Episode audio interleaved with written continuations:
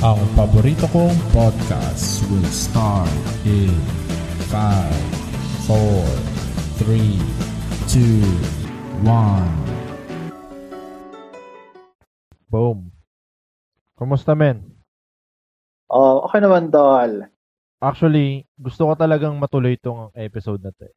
Though, alam natin men, mara- maraming challenges, you know, uh, internet Sarap. stuff. Now, when it comes sa yun nga, um, lagi natin pag-uusapan nitong sa Ukraine. Uh, i-explain mo men, uh, like, yung brief history.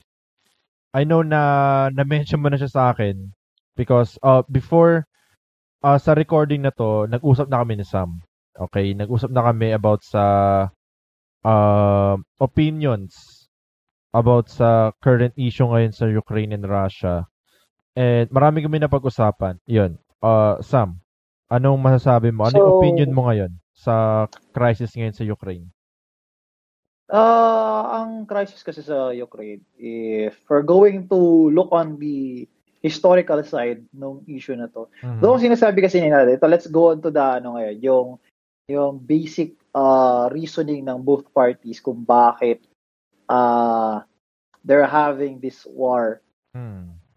Ang views kasi ng ano, ang views kasi ng ibang bansa is that for example, the NATO side, oh, punta muna tayo sa NATO side. Dalawang parties kasi yung ano dito eh, na nagkakaroon ng ano ng conflict. Not necessarily only Ukraine and USA, but it is actually ang conflict nito is actually between the NATO and the ano the Russian countries or the Hmm. uh, actually mainly Russia. So ang reason kasi niyan is uh, ang tingin ng NATO is that Ukraine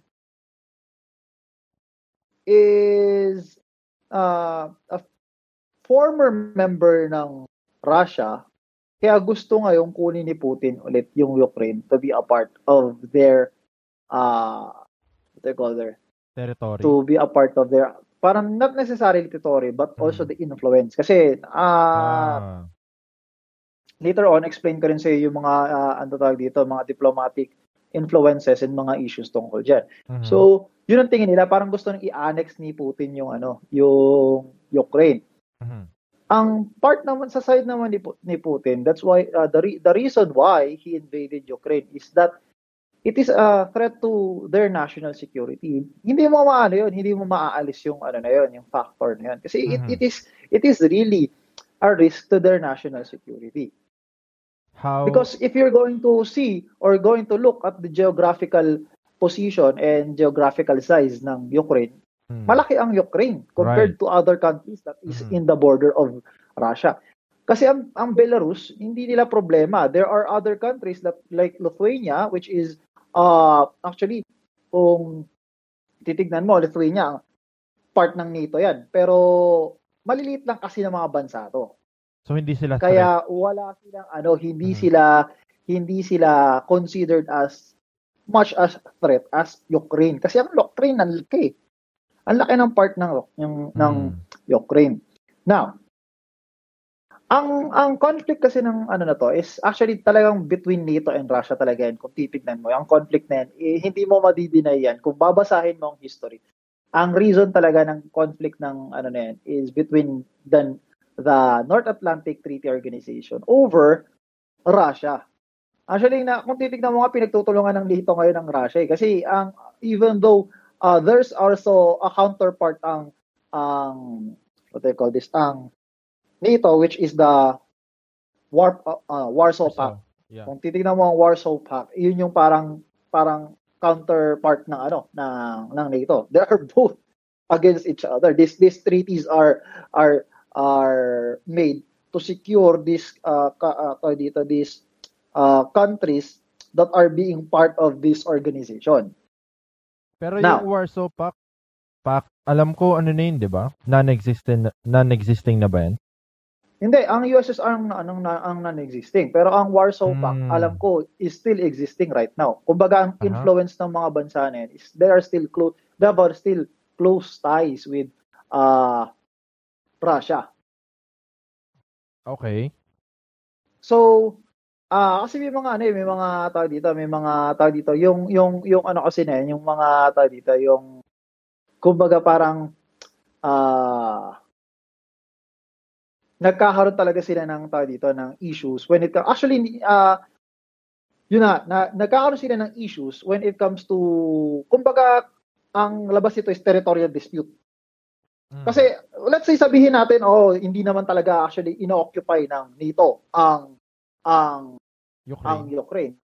But ang issue naman kasi dito is the influence itself. Kasi kung kung magiging part siya ng NATO is parang naging part din siya ng isang malaking organization wherein US can just send any kind of uh, uh, support sa bansa na to. Can be militarization, can be uh, what they call this, weaponization, something like that. And it's, it's going to be a very big issue talaga to the national security ng Russia. So yun ang nagiging response nila ngayon. So nangyari kasi ito, ito, kung titignan natin, isa rin sa mga reasons kung bakit talagang pinush talaga to ni Putin is because sa mga nagiging actions ng ano ng ng ng NATO. Kasi before kung titignan mo ang history ng NATO, ng creation ng NATO, Mm. nasa border lang yan ng Europe. Karamihan yan is nasa border ng Europe. Tapos ang ang ang Russia has an influence malapit sa borders nila. Actually dati ang influence nila umaabot hanggang Poland eh. Mm. Pero dahil nga ano, dahil nga ah, nagkar after the fall ng tinatawag nating USSR, doon nawala yung ano, doon nawala yung influence ng Russia sa mga European countries na to. Right. And Kasi dati, Yeah, um, question man. Uh, paanong naging threat? Let's say for example, um, uh, pin- inaccept na ng NATO yung application ng Ukraine sa uh, para para para makasama para alam mo yun, para maging member sila ng NATO. Uh, paano sila maging threat? Do you think na Ukraine uh will announce war sa Russia? Like paano sila magiging threat kung if sasali lang naman sila sa NATO? ito kasi yun. Ah, mga border lines kasi yan. Mga pag mga sabihin natin mga border ano, mga border country. Mhm. Dahil sa technology ngayon, sobrang titindi na ng ano, sobrang titindi na ng ng weapons. Kung titingnan mo nga, merong ano, bago ngayon, latest lang na parang ang infographic show. If you're going to watch infographic show, it is a very, I Very would good really show. suggest, manood kayo ng mga videos yan. Meron, ang pin-review nila ngayon, ang mga most advanced, yung mga most advanced na, ano, na technological weaponries na mayroong Mm. available ngayon. At meron dyan ngayon, Brad, na sobrang bilis na kaya niyang sobrang precise ng ano niya ng ng tawag dito ng ng weapon na to ng long ballistic missile na to na na-develop nila which is which could travel up to 466 miles. Sobrang layo nun. Mhm. And if go, they're going to place it in the border of Russia, eh sobrang malaking threat to sa national security talaga ng Russia. Ah. Kasi pag, hindi naman ano na to eh, kumbaga parang kumbaga parang ang Amerika naglalagay sila ng pina ang ang issue kasi ni Putin dito is para ang ang Amerika not necessarily occupying these places but the influence and weaponization yung mga armas yung mga technological advancement nila is nag-a-advance na towards to their border and it's a high risk and a, a, a big threat talaga sa national security nila. At ang Ukraine ay sobrang laki. Hindi lang yan maliit na bansa. Mm. Sobrang daming pwede nilang ilagay dyan at pwedeng sobrang i-weaponize nila yung bansa na yan. And it's going to be a big threat talaga sa Russia. And if if if NATO will be able to uh, make uh, the Ukraine to be a part of NATO, sobrang magkakaroon din ng ano to ng ng big effect sa diplomatical ah tawag dito sa diplomatical relationship ng Russia towards other countries. Kasi mas sobrang ano sila, mabilis silang ma-threaten eh. Mabilis silang ma-threat ngayon ng mga iba't ibang bansa. Mm. Dahil mas magiging lesser yung ano nila, mas magiging lesser yung yung yung superiority nila. Kasi nga sobrang nasa tabi na nila yung yung yung yung kalaban nila. Eh yung kalaban nila eh na sobrang layo. Mm. Kumbaga, hindi ko naman sinasabi na kalaban ng Amerika or Russia, but in the sense na sila sa sa conflict nila between the uh, United States and the Russian coun- the Russia. Actually, kung titignan natin, talagang dalaw, yung dalawang bansa na rin nagkakaroon talaga ng ano eh, ng alitan. Ng Ukraine, ang nangyayari talaga sa Ukraine is, Naiipit lang yes, sila. sabihin natin, naging vocal si si Putin when it comes to Mhm. uh, bringing Ukraine back sa kanilang uh, what I call this, sa kanilang bansa but also yung nagiging actions ng ng ng US, US in uh, spreading its influence. In these countries and not just influence dahil part sila ng ng treaty pwede sila mag-place talaga ng mga uh, mi- mga tawag dito mga militaristic uh, ad tawag dito magkaroon sila ng mga ano ng uh, military advantages pag naging part talagang ng NATO ang Ukraine. And yun ang nagiging issue ngayon ng Russia. Kasi sobrang lumalapit na sa kanila. Dahil dati kasi kung titignan mo talaga ang mga ang Poland, ang Czechoslovakia, hindi naman actually ano pa yan, influence pa nga dati ng Russia yan eh, before the Mhm. fall of USSR. But after the fall of USSR, nag ano yan, nag-pacify yan, naging wala silang ano, wala silang kumbaga wala silang mga allies at and walang walang walang mga bansa na may mga influence sa kanila Mhm. until naging part sila ng ano, until naging part sila ng ah NATO during the 1990s. Mhm. Actually ang ang ang Czech Republic, Hungary, Hung, ah, Czech Republic, Hungary and Poland was been a part of NATO during 1990s. Mhm. Pero um, so, yeah, tingin mo ba kasi another reason kung bakit uh, nagrereklamo yung Ukraine and other countries sa uh, in-announce ni Putin na yun nga uh, war sa Ukraine kasi 1994, uh, nabasa ko no 1994 uh, sinorender ng Ukraine yung nuclear weapon kasi 'di ba dati silang miyembro ng uh, Soviet Union, USSR. ah, So, may, na, nasa kanila yung ilang nuclear weapons ng Oo, USSR. siyempre. And- kumbaga and- parang armament yan eh. Oh. Oo. Kasi nga, border yan eh. Kumbaga parang yung ano Right. nila eh. And Parang security nila yan towards Europe eh. noong, and noong 1994, uh, binalik ng Ukraine yung, Ah. yung nuclear weapons na yun. And yung kapalit is uh, hindi sila i-invade ng Russia or United States.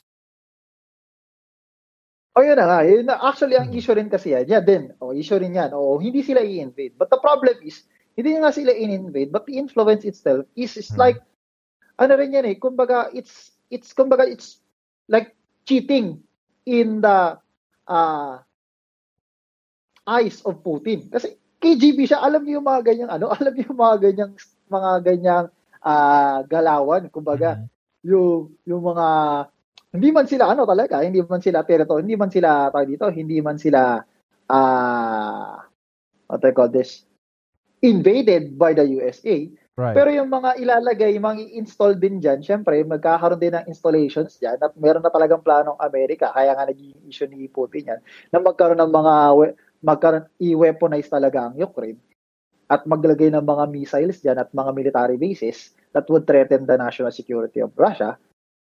And yung mga ipapadala dyan, hindi necessarily na ano lang yan, ha? na, hawa, na ang, ang, ang, ano yung tawag dito, ang authority and jurisdiction is only uh, tawag dito, uh, only within the ano within the country of Ukraine. Na kumbaga unless it was uh, tawag dito unless it was authorized by the Ukraine eh gagamitin tsaka lang pwedeng gamitin. Hindi. Ang mga installations kasi ng mga mga mga tawag dito mga ganyang system mga we, mga weaponization Hmm. sa NATO na binigay ng US isang authorization ng galaga sa USA. Kaya yan nagiging problema nila. Kasi ang authorization, hindi yan authorization by the government. Authorization yan. Ang, ang pag pinanggagaling ng authorization pa rin is talagang sa USA. Dahil ano talaga nila yun, kumbaga naglagay sila ng mga bases dyan. And part ng treaty, kung gusto nyo maging part ng NATO, is talagang maglalagay kami ng ano dyan. Ng mga, mga tao dito, ng mga strategic bases sa bansa nyo. Kumbaga, ganoon ang ano niya. And yun nga, syempre it will threaten talaga yung national security ng Russia. Mm, nice. So, do you think na medyo pa na I'm not sure kung tama yung word na paranoid si Putin once na sumali ang Ukraine sa NATO kasi yun nga uh, basically uh, mapapalibutan na siya ng NATO which is an organization kung saan binuo against communism. Sa kanila. Kasi sa, actually, oh, tama, communist Russia, actually. talagang may reason doon. Right. Umabasahin mo ang NATO kung bakit talagang, ano, treaty na, uh, North Atlantic Treaty Organization, ang pinaka-mandate niyan talaga is talagang, ano, to suppress the sa, ano, yung threat ng ano ng hmm. communism or Russian communism. Pero kasi ang ano kasi dito, ang isang issue pa ni Putin dito is napag-usapan kasi din after during after the World War, after actually after the World War, napag-usapan hmm. ng dalawang bansa na to that they will not move an inch in this country after ng Cold War. Hmm. Hindi na sila magkakaroon ng kumbaga parang any kind of movement towards to this uh dito to this not not an inch going to east, ang Russia not an inch going to west. Pero kasi ganito nga kung titignan mo talaga, America is moving towards Russia. Not, kasi yung influence, di, pwede natin sabihin influence o influence. Ito, I'm not taking sides, pero maintindihan mo, para maintindihan nyo kasi yung, yung, yung, yung conflict na nangyayari ngayon. Kasi ang Amerika talaga, they are moving towards Russia. Kung makikita mo. Kasi ang mga, ang mga strategic bases nila are placed in these European countries. And palapit na talaga sila palapit at sobrang laki ng makukuha, ma, alam mo, sobrang laki ng teritoryo ng Ukraine sobrang strategic kasi ng lugar na to. Kaya talagang, maano ka talaga kahit naman ikaw ay isang leader that having conflict with this country would be threatened by it. Why do you think na gustong, kasi ano yung reason kung bakit ba may Cold War between United States and Russia? Ang ano kasi talaga, hindi mo madi-deny during that time. Ang Cold War kasi uh, happened during the uh, dito, the peak of the USSR after the World War II. Sobrang, hmm. syempre dahil sobrang ano nga sila, sobrang uh, bigla silang, ano 'di ba? Bigla silang lumakas as a country during hmm. that ano, during that time. That they were able to gain territories and one of the ambitions of Stalin talaga is to spread his territories going towards uh, European countries. Kung titignan mo talaga actually before ah, ito ah, mm-hmm uh, makikita mo rin during the, the during ito talaga during during the war ang ang ang war kasi nag-started only between France and Britain. Diyan nagsimula ang war. Ang World War ang World War II nag-start ng France and Britain because uh Germany is moving to dif- different ano different uh European countries like Austria, mm-hmm. uh Czechoslovakia, you know, they are taking this this these territories. And na syempre dahil dahil it's it is uh it is parang an act of uh, invasion or something like that na nag-declare talaga ng war ang ang ano tawag dito ang ang Germany. Uh, and actually ang nag-declare ng war hindi ang Germany towards ano France and Britain. It it's the Brit the the uh, Britain and France who declared war against Germany. Sobrang ano nga yun, sobrang, tawag dito, sobrang uh, nagulat ang Germany during that time kasi hindi they, didn't that, they didn't really expect that ano that declaration of wars.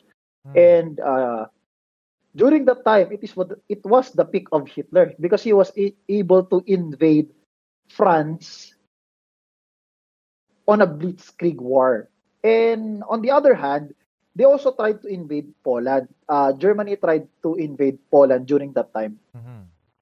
Kaya dito papasok yung tinatawag nating ano yung pagpasok ng USSR because during that time ang ang ang forces the nakipagkasundo si si Hitler kay ano kay tawag dito kay Stalin during that time kasi both of them tried to invade Poland. Kaya nga kung titignan mo yung mga mga European countries between Germany and ano and Russia. Talagang ano nila yun, nag-move forward sila doon. And naging vocal nga ang usapan nga nila ni Hitler tsaka ni ano eh, ang usapan ni Hitler and ni ni Stalin is that they would share these territories hmm. na mai-invade at makukuha nila. Kung babasahin, papanoorin mo yung isa sa mga, may, kung may time kayo, you can watch the, uh, one of the best, uh, dito, uh, war documentary. I just forgot the, the title. It's in National Geographic. Where they were, they were, they gave all the details during the, the war. It's, uh, it's on six hours series.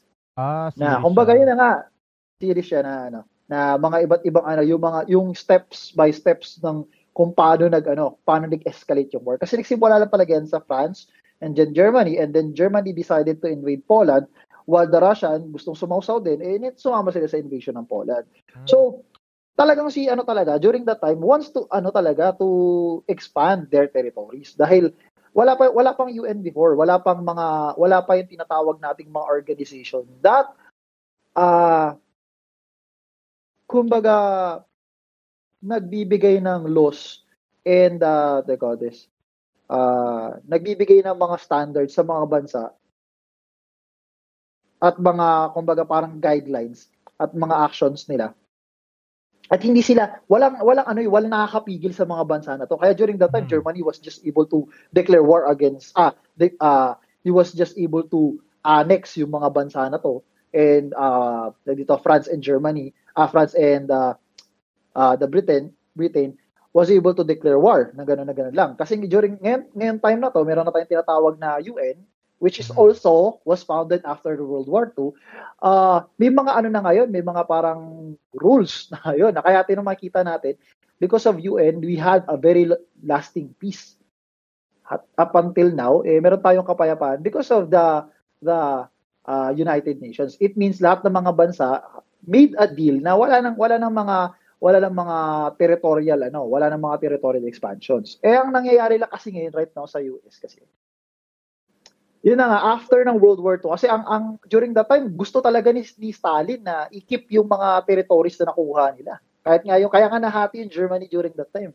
Kasi because Stalin really has an ambition in uh, keeping these territories. Kaya yan din, kaya rin na, na, na- kaya rin na ah tawag dito, na nagtayo yung tinatawag nilang ano, NATO. Because they are being threatened na baka biglang mag-expand palalo ang Russia. Towards the European countries. Papuntang west. And ang Hmm. going west. Ngayon ang kaya ang ang, ang, ang ano nila ngayon, ang issue naman niya ni ano, ang issue naman niya ni Putin. Eh bakit ang Amerika ngayon? Sobrang ano, sobrang ang dami na nilang ano yung mga mga tao dito, yung mga militar mi, ah, mili- militaristic ah, advantages nila ay or mga militaristic mga mga mga weapons nila, mga bases nila is advancing towards ano na, towards to their country. Kasi talaga ito mo, right now ah, ang Hmm. Amerika in this time of conflict talaga nagpadala sila ng mga forces dito sa mga bansang ito. Hmm. Kaya nagtathreaten talaga si si si Putin sa expand sa ano sa sa being part ng Ukraine sa NATO. Do hindi naman natin ito kasi ito, ah, on the other hand rin kasi hindi rin natin mabe-blame ang Ukraine wanting for independence. Totoo naman kasi lahat naman tayo kahit naman tayo kahit tayo ba gusto rin natin ng ng ano eh ng ng Sarili, sa- sariling ng government. freedom. Oo. Oh, yung yung government na meron tayong sariling government, na meron tayong sariling ah yung mga yung mga tao dito, yung mga beliefs and yung mga tao dito, yung freedom nat, we have our own freedom, may mga may mga freedom tayo. So hindi natin Mhm. mabiblame din ng Ukraine for wanting to have their own republic at the same time to be part of uh what they call this, to be a part of ito. Pero yan talaga eh. Kaya yan talaga yung main reason kung bakit nagkakaroon ng conflict. The other the other party wants to be a part of this uh organization. But then being a part of it eh talaga may consequences because it's going to be a threat to this superpower nation which is the Russia. Right. And So, yun talaga yan. Mm. And maganda na na-mention mo kasi uh, sa part ng naman ng Ukraine, right, right? Kasi pipili ka eh. Ikaw ang nasa gitna eh. Uh, it's either uh, ma- maging part ka ng communism or Socialism actually. Actually, ano, hindi na hindi na masyado ano eh. Kung titingnan natin, hindi ko na masasabi na talagang ah parang die hard communist Communism. ang ano ngayon. Eh. Meron, Mm. may ano na sila eh, meron na, kumbaga socialism na sila eh. May mga, kasi dati walang, walang votation eh. Wala, kumbaga, ah, kaya nga yan one of the reasons kung bakit nag-fall ang Russia. Mm. Dahil ang USSR before, kasi nga masyado silang, ano, masyado silang parang one-sided during the peak of the USSR. Kaya ang mga tao, ang mga mga mahihirap, nag, nag-revolt sila at doon na nga bumagsak yung tinatawag nating USSR. And may mga bansa kasi na na nagkaroon sila ng mga iba't ibang leaders that are that had been influenced by the uh, western countries. Kaya nagkaroon sila ngayon ng mga ano mga idea mga ideologies to have their own freedom kumbaga. Kasi Hmm. talagang dati so, freedom is suppressed during the during the uh, peak Hard of the times. USSR. Mhm. Kasi ang mga leaders talaga doon is talagang dictator na okay, bawal ka magsalita, may comment ka, o tanggal ka, patay ka, Mm. ganun ka or kulong ka, ayan. So, walang freedom ang tao, kumbaga parang they are, they are just, oh, ano lang kayo, wala kayong freedom to be, to to excel in life, wala kayong freedom to be a part of the, the, the system unless talagang maalaw kayo. Pero Right. sobrang matindi yung dadaanan mo para lang maging part ka na. Dahil ang mga, ano na talaga yan, mga nagahari during that time, mga oligarchs, mga ano eh, mga mayayamang tao ng ano eh ng ng ah, dito USSR most especially yung pinaka-leader niya. So, yun na nga kaya yun yung conflict.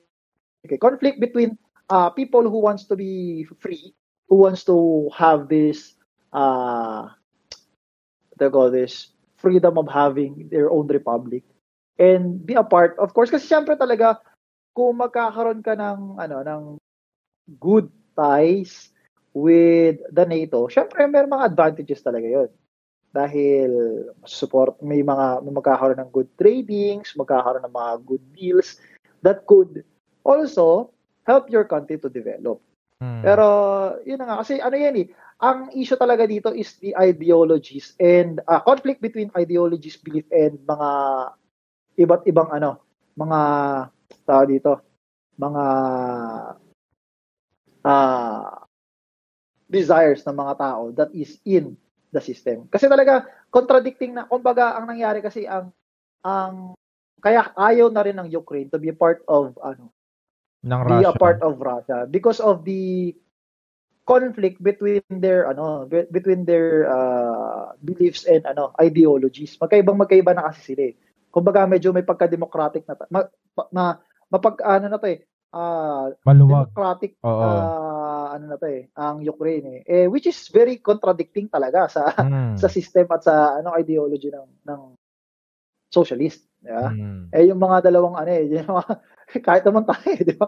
Ang mga socialist na mga tao, tsaka yung mga democratic, nag-aaway-aaway din sa mga ideologies. Hindi pa ba, sa sariling bansa ako pa rin, di ba? Ano pa yung dalawang bansa na magkaiba Mhm. ng belief? Kaya talagang, actually yun talagang main reason ko ba't nag-collapse ang USSR. Eh. May mga bansa talaga, nagkaroon sila ng, ng mga kanya-kanya na ng, ano, kumbaga, mga belief na nila, kung ano yung mga, ano nila, mga desires nila, ng mga mga desire for freedom, something like that. Kaya nag-collapse din ang USSR. Which is, right now, yan din yung conflict between Ukraine and uh, Russia. Kumbaga parang lovers quarrel yan na bagay hindi na sila nagkakaintindihan. Mm. And about naman So- dito kay Putin, right? Ah. Um ano yung thoughts mo sa uh, personality niya? Kasi I think, right? I think si Putin, siya yung uh, tulad niya nasabi ko sa dati, siya yung klase ng tao na gagawin niya muna isang bagay bago niya i-explain. Right? yan nangyari. Yan nangyari.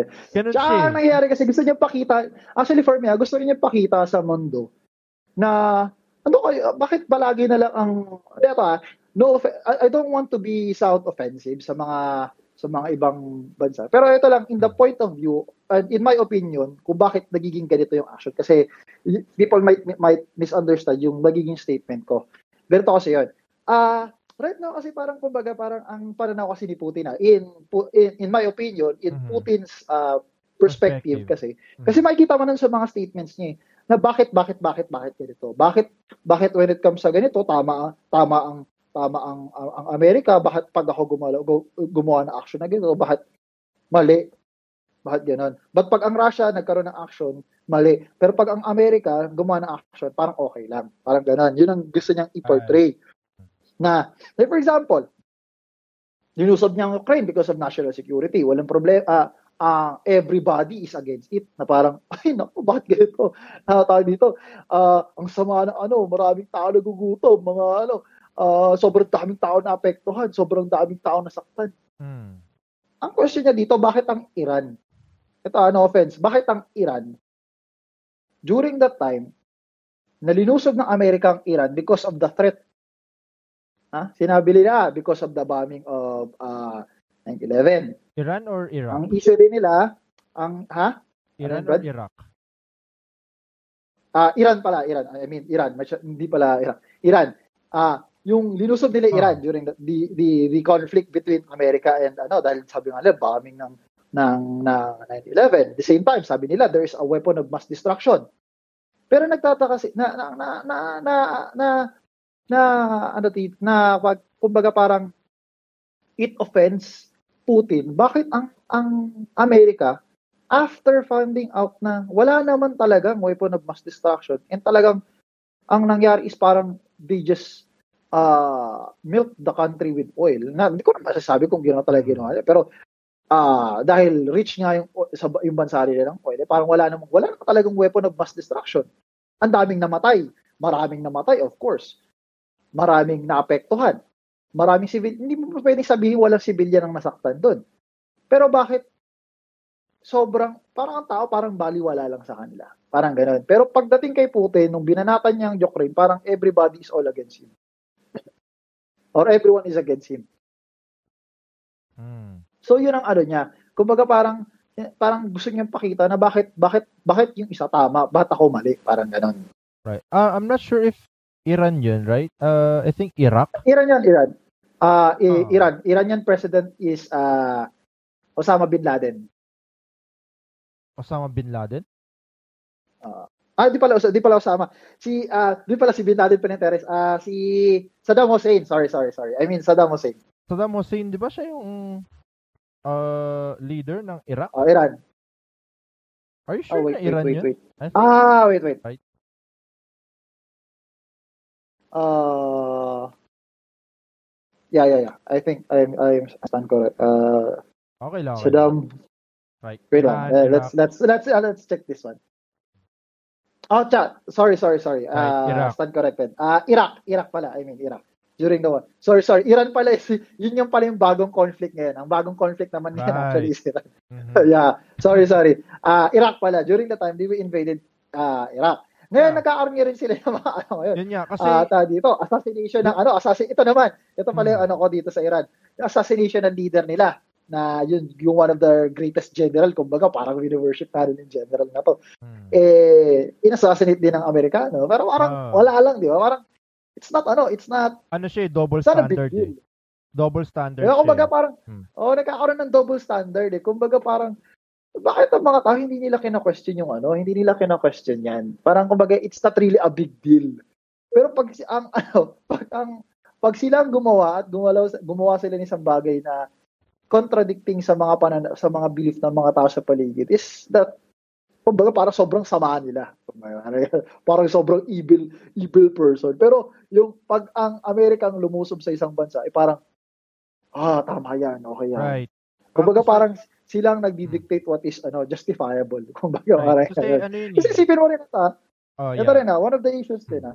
Meron din akong isang issue. Actually, ito nga eh, parang ako, hindi ako, hindi ako ano hindi ako, it's not against the people of uh, the United States, but rather the system of the government of the Mhm. United States. Kasi, tinan mo ah, if you're familiar with Gaddafi, Gaddafi was assassinated, di ba? Hmm. For what reason? Alam mo ba ang reason, Brad, kung ba't inassassinate si Gaddafi? No, no. Ano yung reason? Gaddafi was assassinated primarily because Gaddafi was planning to create a banking system that is backed by gold to support Africa so that they will be liberated from the colonialism colonial- colonialistic system na nare-experience nila ngayon. Yan ang pinaka yan ang ano, kung babasahin mo yung mga articles ngayon kung bakit pinatay si ano, yan ang pinaka yan yung controversial issue na si Gaddafi was planning 'Di ba? Ang ganda ng pro- plataforma ni ano si Gaddafi, pero inassassinate siya. Naririnig mo yung news na ngayon yan? You know, a lot of people doesn't know that. Pero he was assassinated and a lot of people sees Gaddafi as a dictator, kaya siya pinapatay. Oh, kasi ano And eh, up now, right. Uh parang ang portrayal uh, ang portrayal nila kay Gaddafi. Uh, sobrang uh, masamang dictator, Ah. anti-human, ah, parang anti-human alam mo ano, ba na rights, di ba? Parang ganun. kasi sabi nila na si Gaddafi meron siyang uh virgin female bodyguards or soldiers, I forgot. I'm not sure kung nakita mo yun. I think, I think napanood ko yun sa isang video sa YouTube. And about dun sa sinasabi mo, men, na bakit yung United States, right? Kapag sumasali sila, uh, for example, yun yan, sa Iraq, uh, Vietnam, right? Kasi Vietnam. ano eh, pa- tingin ko media No, oh, saan, ano, Sa akin yung yun sa eh. Vietnam, it's not really an issue kasi talagang threat nga talaga. Kasi yung Korea, tsaka ano, ano talaga yan eh. Kumbaga, ah malaking issue talaga dyan na parang justifiable talaga yan kasi nga, it's against the spread of communism. Pero yung mga, as, yung, yung pakikialam nila dito, ISIS, Brad. Ito pa, ISIS, the Right, creation ah, of ISIS. Yeah, right. Di ba? point ko kasi, ang Well, point ko ah, kasi, Hmm. um, media eh, like, lagi nilang pinapakita na ang United States, hero lagi. Mapanood mo sa mga pelikula eh, right? Di ba? Mga pelikula, laging United States will save the day, di ba? Lagi na lang, we will deliver freedom para sa, Oh? Oh, yun. ganun. Kaya kumbaga sila, sila nagbibigay ng definition ng ano poetic justice. Hmm. Kumbaga, parang sila, sa kanila nang gagaling yung mga ganyan, yung, yung, they are the ones who are rightful to to give poetic justice. Oo. Di ba? Parang, yun nga, yun yung issue rin talaga ni Putin. Yan ang isa sa mga issue ni Putin na ba- bakit ang mga actions, kahit controversial ang mga actions ng Amerika, eh, hindi sila masyado nagkakaroon ng issue sa mga ibang bansa. Kumbaga, parang nangyayari ngayon, ba't ako pinagtutulungan ngayon? Hmm. Di ba? Kaya pero di ba? Ngayon actually, alam ko nagkaroon na sila ng meeting eh. Ito, ito ah, no offense, pero sobrang binana, eh, yung late, ewan, I'm not sure if it is the the latest news, pero may meeting sila. Meron silang meeting wherein talagang with Biden, na si Biden daw nakamas, but si Ma- nakamas daw si Biden habang ano, habang sa sa sa online ano, sa online meeting, Brad. Talagang bina, ano, talagang binara ni ano, binara ni ano ni Putin. Kaya talagang gusto ni portray ni? Putin na hindi niya ako basta, hindi niya ako basta-basta pwedeng ganyanin. Kung ako ay eh, talagang ano, padarag ako, eh, no? pata- ako ay talagang talagang pipi, pipigain niya at pipilipi niya, eh talagang magre-retaliate ako. Yun ang gusto niya Ah. ipakita. Right. Na Eh, kahit, na kahit na, ano, eh, ay, go, go, go. yun na kahit na ano, kahit na ano nga, kahit na si kahit ikaw ang presidente ng ng United States, eh ano tayo dito, hindi ako mapapatinag sa iyo. Hmm. we're ano, we're we're both ano, we're both superior countries and we have both nuclear capabilities. Right. And ito si Putin, I think mataas talaga yung confidence niya eh. Kasi ah, I'm not sure kung si, ah, alam to ng karamihan. Athlete si ano eh, si Putin eh. Black belt siya sa ano eh, black Oo, ano, di ba yun? judo. So just imagine, like sinasabi nila eh, ito, dito ako natatawa sa mga tao na nagsasabi na bakit oh, oh, ah, understandable naman na bakit hindi na lang presidente ang lumaban sa gera. Like, 'di ba? Presidente laban sa presidente. Kasi kung gano'n ang mangyayari, mananalo si Putin. No contest. Sa tukan. Black belt, legit, legit black belt sa judo. Hindi siya yung bullshit Oo, yung ano, na binigyan ng black legit black belt sa judo. International. Hindi lang siya sa Russia, like international, right? Hindi lang yung Brad, KGB yan. Alam mo naman KGB agent, Brad, sobrang ano yan, sobrang, di ka, ito ah, Hmm. titignan mo ah, alam mo bang sobrang, ito ah, one, uh, uh, isa sa mga kilala, ko, hindi ko lang bibigay ko sino, isa sa mga kilala ko. Ito sa close, hindi ko, hindi ko siya, hindi sila ah, close talaga, pero they have a Hmm. close ano sa amin, sa family namin. Ano, nag-apply siya, nag, ano, nag-apply siya sa, ano, eh, ko na banggatin. Pero may, meron akong kilala, nag-apply sa CIA, Brad, Hmm. dati na alam mo kailangan ng IQ mo doon na dapat lumagpas ka sa ano sa nakalimutan ko yung mat- pinakamataas na is sa mga matataas na is. Alam ko 100 plus, if I'm not mistaken. Hmm. Or nas 200, 200 yata or 100 plus. I think Na 100 yung kailangan mo bago siguro. ka oh. makapasok doon, Brad. Hindi ka, hindi ka basta-basta yung normal ka lang na matalino ka lang. Hindi. Superior ka dapat. Sobrang Hmm. talino mo, Brad, bago makapasok sa mga agencies na yan. So, try to think. Bago Right. makapasok doon, kailangan ganun ang utak mo. Eh, paano pa, eh, si, itong si, itong si Putin is a former member ng KGB. That is more, actually, in my opinion, ha, is more superior than, ano, than CIA before. Kasi kung talagang pag-usapan natin, that, talagang superior, superior ang Russia when it comes to spy war during the Cold War, di ba? I will still remember. And, kaya talagang masasabi natin, hindi lang basta-basta si Putin. Kaya talagang, hindi lang yan, hindi lang yan ah strong-willed, hindi lang yan ah ah, judo, ah, judo master. At the same time, ano rin yan, sobrang talino yan, Brad. Right. And Ah. being a member of KGB, it means na marami kang information na hawak. Sobra, Brad. Tsaka, hindi And- lang basta yun. Alam niya i-utilize yung mga information na hawak. Exactly. And lalo na sa age natin, age of technology, iba talaga yung, may, yung marami kang information eh. Marami kang Exactly. pinangahawakan. Eh, iba na yung labanan yun, hindi lang basta-basta, di ba, ah, firearms or whatnot. Information. Research ngayon, Brad. Ay. Technology. Research. Ah, sabi nga nila, eh, if you want to be, ang bansa ngayon, Hmm. eh, ang, ang superiority ng isang bansa is not just being determined na lang ng, ng, ng may, yung, kumbaga, ng dami ng pera ng bansa, but rather, how well yung research system nila. Kaya nga tingnan mo, Right. ang, ang Mhm. ano ngayon, ang China ngayon is being ano talaga tumataas sila sa research system nila. Nagiging Mhm. top na sila, nagiging ano sila, nagiging contender na sila. Fastest train, Brad, latest. Ah, kung titignan niyo, 'di ba, ang fastest train before was in Japan. But now Mhm. it's in, in China. They were able to so, surpass yung technology ng ng bullet train. Legit 'yun if you're going to research yung pinaka-fastest train sa sa China. Nasa China na ngayon ang pinakamabilis na train. And it's research. It's more on research talaga and technology. Oh, ibang iban iba na ngayon. And uh speaking of China, ano sa tingin mo uh yung mangyayari in case na yun nga um lumaban na nga tong NATO sa uh, Russia, you know, uh possible World War 3 and me personally natatakot ako na mangyari yun. Do you think na gagawa ng move yung China na uh, idadamay din tayo? Kasi ay uh, uh, alam natin na yung China, gusto niya makuha din talaga yung ano eh, Hong Kong and Taiwan, right? Ah, ito kasi ganito, but Hmm. ah for me, ah, it's less likely it would escalate to uh, a world war. Kasi kung mangyayari yan, Brad, Hmm. ano yan eh, ano bang, ano, ito ba kasi ang question, bakit, what is the probability of having a world war?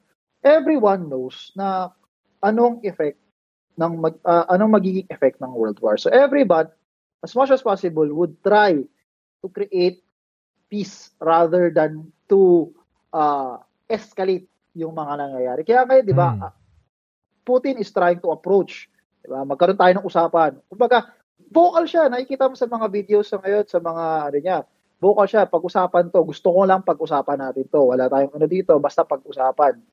Ah, Actually, one of the, ano nga, yung statement kasi rin ni Putin, one of the Putin statement is that the, ano, the, the NATO, ang isa ka rin kasi na, ano, ang isa rin kasi sa mga request, 'di ba, pina, pina, pinapatigil ng ng NATO ang ang Russia in Hmm. invading Ukraine.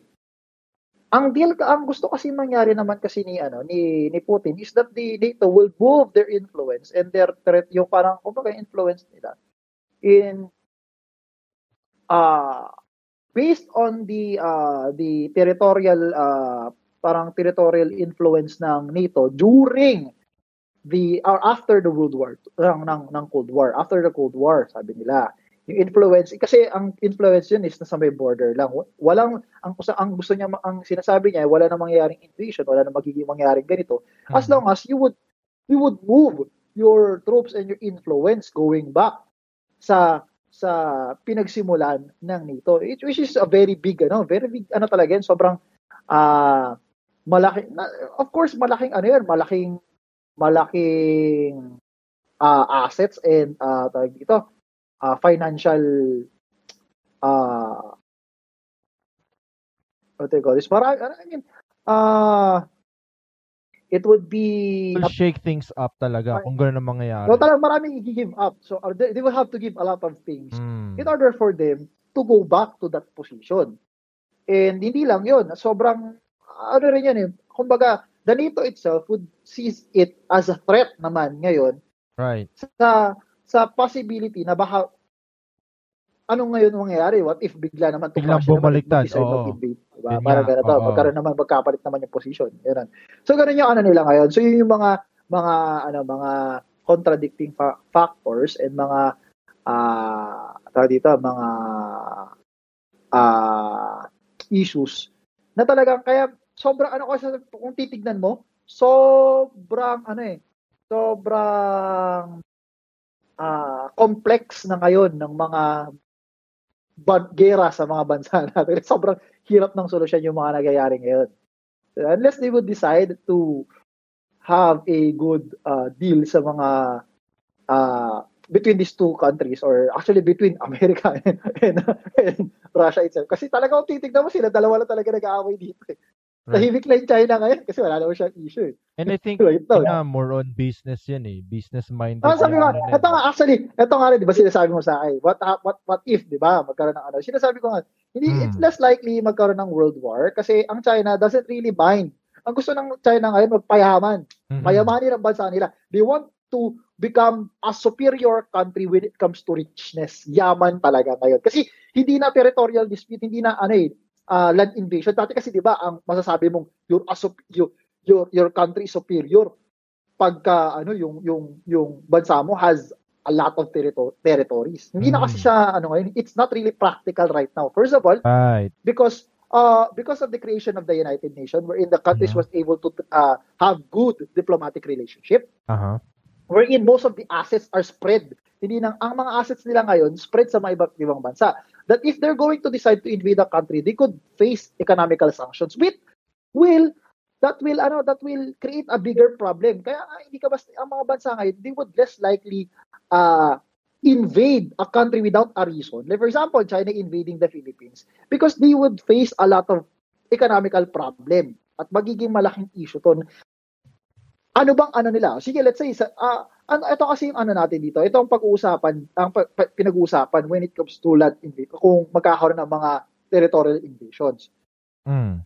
First of all, will, will it be worth it? Number one, syempre, titignan muna ng bansa, magiging worth it ba? Eh, nasa kupit tong Pilipinas. Aha.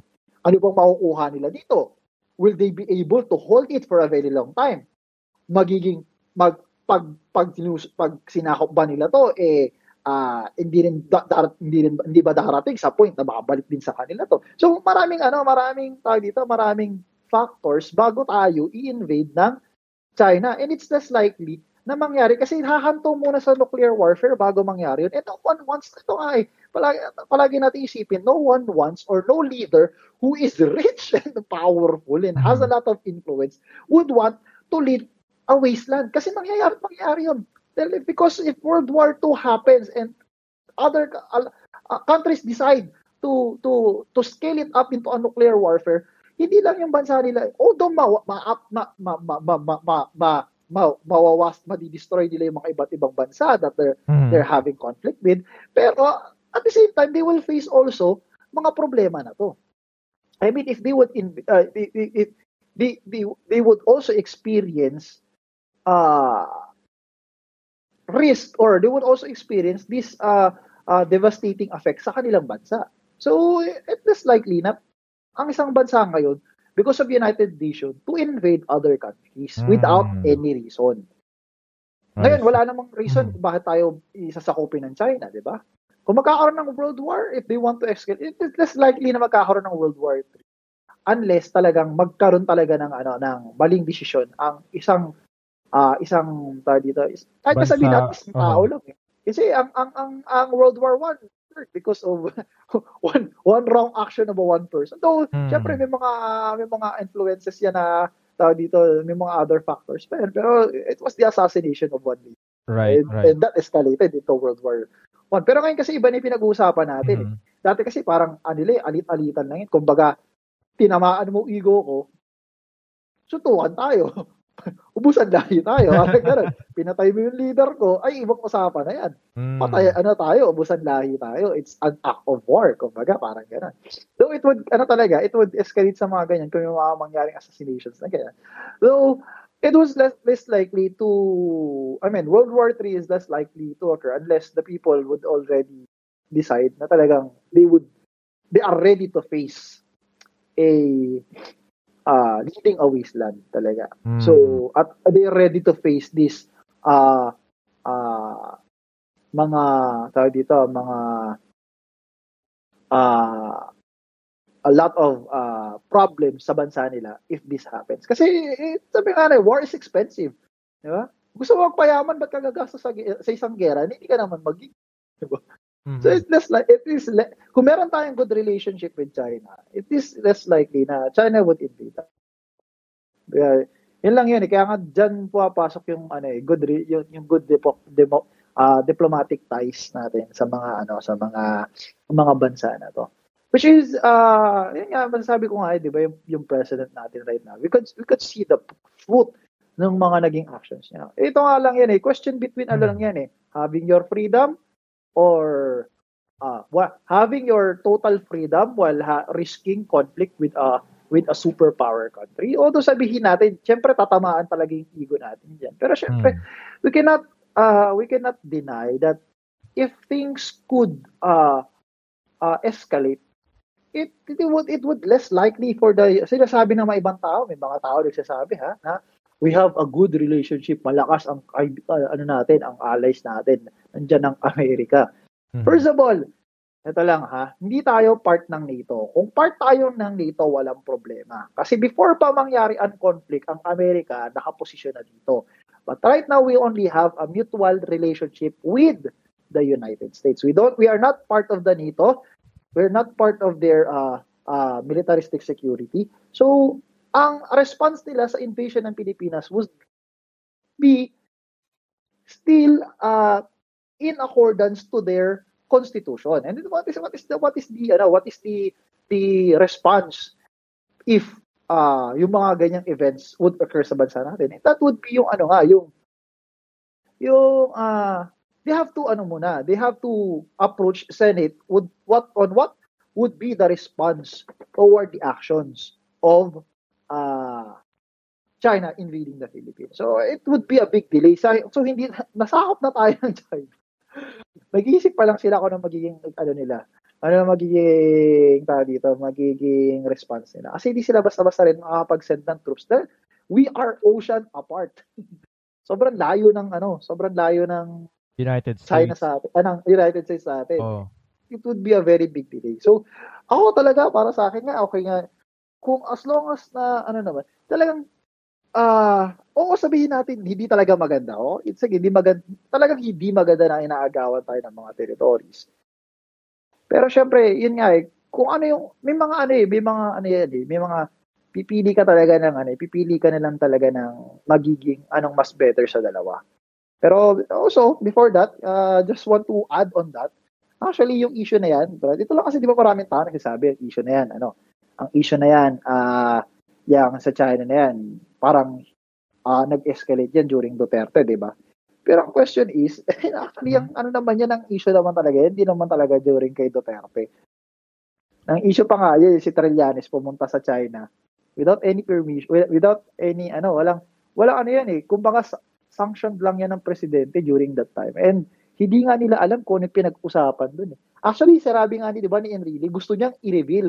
Pero kasi nga, pag ni-reveal niya magkakaroon ng ano eh, may magiging, I'm not really sure kung ano yung magiging effect doon, pero may magiging Mhm. malaking epekto kasi sa bansa natin. So, kaya hindi siya, hindi siya sinabi ni Enrile. Enrile was, I'm not really sure kung si Enrile ba yun, but, but there's someone who was about to say kung ano yung pinag-usapan doon. And it's very controversial. Huh. Kaya, Well, yun nga eh, yung issue na hindi nagsimula kay Duterte. Nag -issue, yung issue na nagsimula pa yan doon sa mga tao na right. Tawa pa. I mean, ito, um, ah. uh, actually totoo. Kasi, nung election, nitong huling presidential election, um, ang isa sa pinaka-inaabangan ko, yung magiging response nila sa question kung ano yung discarding gagawin nila uh, about sa problema natin sa West Phil- uh, Philippine Sea. Right? So, be- yeah, before before pa si before pa maging presidente si Duterte, oh uh, yeah, na issue na siya. Issue na siya. Right? So, um, ano ano yung thoughts mo sa pagiging neutral ng Pilipinas? Kasi um aminin man natin o sa hindi, uh, affected tayo. Gawa nga ng tulad ng uh, gas, yung presyo Taas ng ng, gas nila, yes. ng Yeah. gas ngayon, tumataas siya. So, we cannot say na hindi tayo naapektuhan. But, Ayan na. ang problema, ano yung, matutu- ano yung matutulong natin? Right? Kasi, sinasabi natin na we should help. 'di ba? Magpadala tayo ng troops sa Ukraine sa or uh, kung if ever man na yun i-invade tayo ng China or uh, kung mag-decide ng China kukunin na yung West Philippine Sea, ano ba yung magagawa natin? But ang problema, hindi naman tayo basta-basta pwedeng mag-surrender ng peace ng syempre, territory totoo yun. natin. Right? Oo, hindi talaga hindi tayo pwede basta kasi ano yan eh, kumbaga ah diyan nga yung ano, diyan nga pumapasok yung ano eh, yung Right. I kasi ito guess- yan, eh, Brad. Ang Oo. dulo kasi niyan, ito lang. ah. Hmm. Ang punot dulo kasi niyan, hindi natin alam kung ano talagang nagit na pag-usapan during the nagsimula at ang controversy na, di ba? Kung if you're going to look on the history, nagsimula ang controversy na yan after nung pumunta ni Trillanes sa China, di ba? Mm. Diyan, nag diyan nagsimula mag-escalate yan. May mga ano na yan, pero diyan nag-escalate. Hindi natin alam kung ano yung naging deals doon. So, hindi na, ang, ang mga leaders ngayon do not really know what to, how to respond sa mga, actually, hindi natin alam personally kung anong nangyayari diyan. Nakikita na lang natin yung mga response ng mga leaders natin. Kasi, ano yan eh, mga controversial deals yan eh. Hindi mo ba naman, syempre, hindi naman open sa public. So, hindi mo rin alam kung hanggang saan yung limitations na pwede nila maging actions. Hmm. At ano ba yung, bakit ganito yung response nila. Kasi nga, di ba?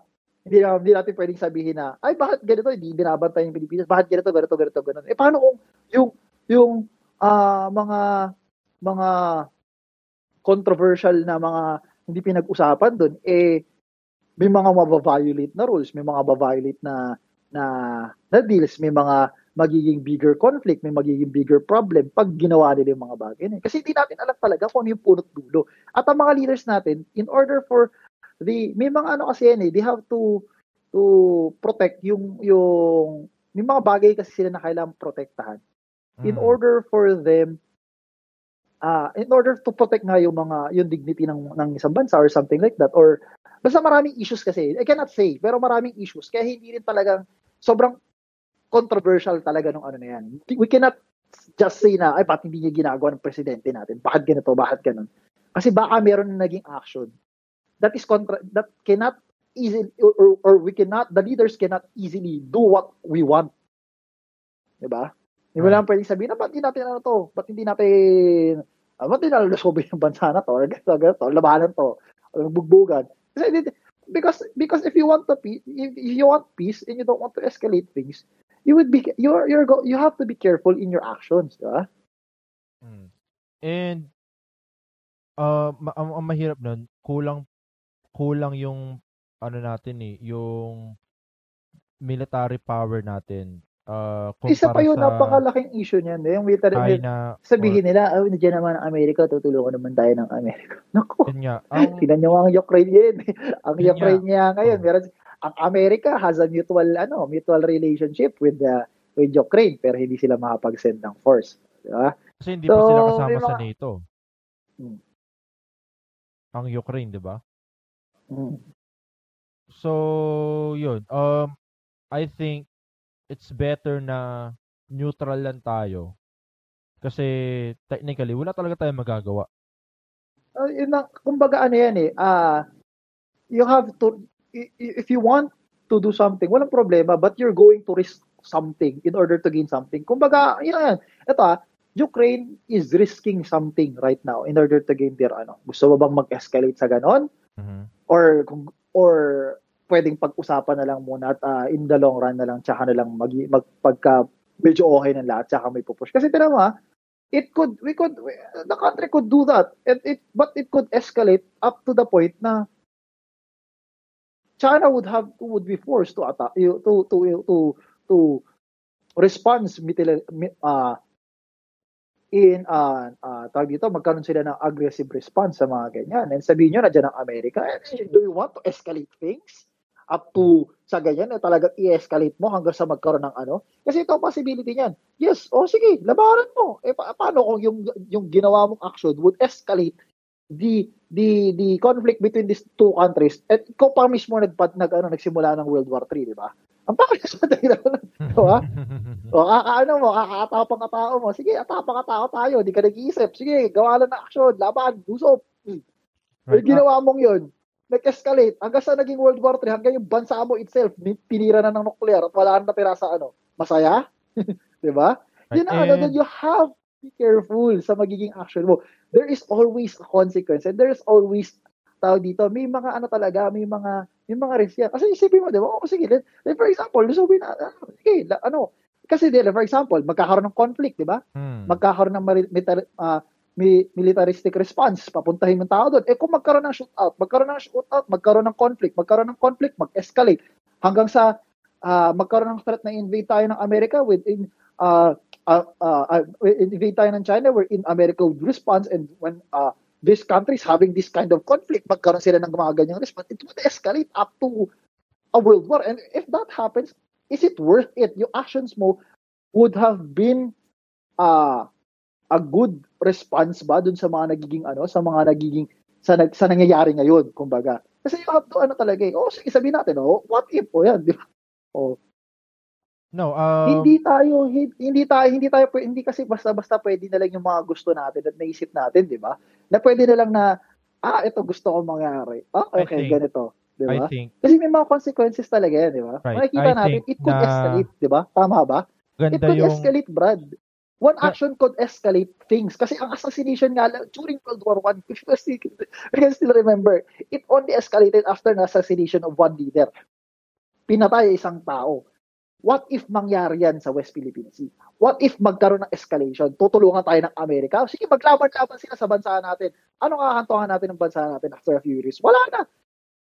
I Paghirap think... na nga tayo, lusubin tayo, maging war zone ng Pilipinas. At mangyari sa Pilipinas?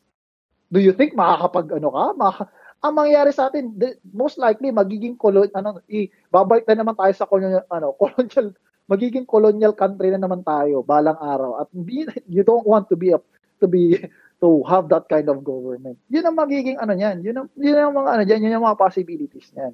Kasi you're risking something if you're going to take action sa mga ganyan sa mga ganyang bagay. Right, right. Diba? And I think maganda yung position na binigay sa atin ng president natin ngayon. Yes, um, hindi, wala naman kasi perfect na leader eh. Kasi, Oo, oh, totoo yun nga yun. Yun nga eh. Tama right. yun. Walang, totoo, walang perfect course, na leader. Uh, iba-iba yung beliefs natin. Um, may, meron na paniniwala na, uh, for example, uh, we should be uh, close dun sa kung ano man yung sinasabi ng church about morality or what not or dapat mas maging fair, mas maging iron will uh, uh, iron will yung uh, plataforma ng isang government. It depends. Iba-iba yung tao. But uh, right now, but right now, uh, it shows na maganda yung position na binigay sa atin ng current president natin. Especially ngayon na merong uh, girian between sa Russia and the United States. And uh, yun nga, 'di ba? Kinau uh, pumunta si president dun sa uh, Russia dati. Uh, kinausap niya dati kin kinausap niya rin dati si uh, Donald Trump. So, yun. Uh, I think maganda yung uh, position, natin. Position. Uh, nag nagkaroon tayo ng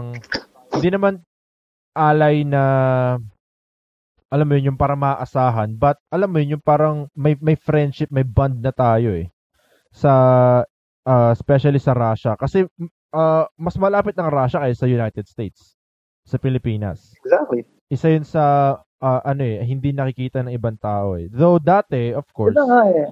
if you're going to think uh, 'di ba, pa maging negative ka sa isang bagay, isipin mo na ay nako yung presidente natin kumakampi sa uh, komunista, Sure. 'di ba? Yun.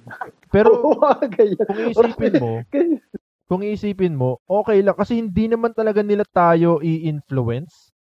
Magkakaroon lang tayo ng ban. Pero, kaibigan natin, di ba? Kaibigan natin Russia. Commun- communista pa tayo. Hindi, di ba? Doon maraming ano. Doon may struggle. ta- Actually, ano nga eh. Mm. Tawag dito. Tawag, ah tinutulungan pa yung bansa natin. eh, We work for isang bansa natin. Yeah, we, we, we're in. We, we, we are having uh, ano dito. Ah yung natin is advancing also. And it also helps. Actually, Mm. nagiging help nga yan, anti-communism. eh.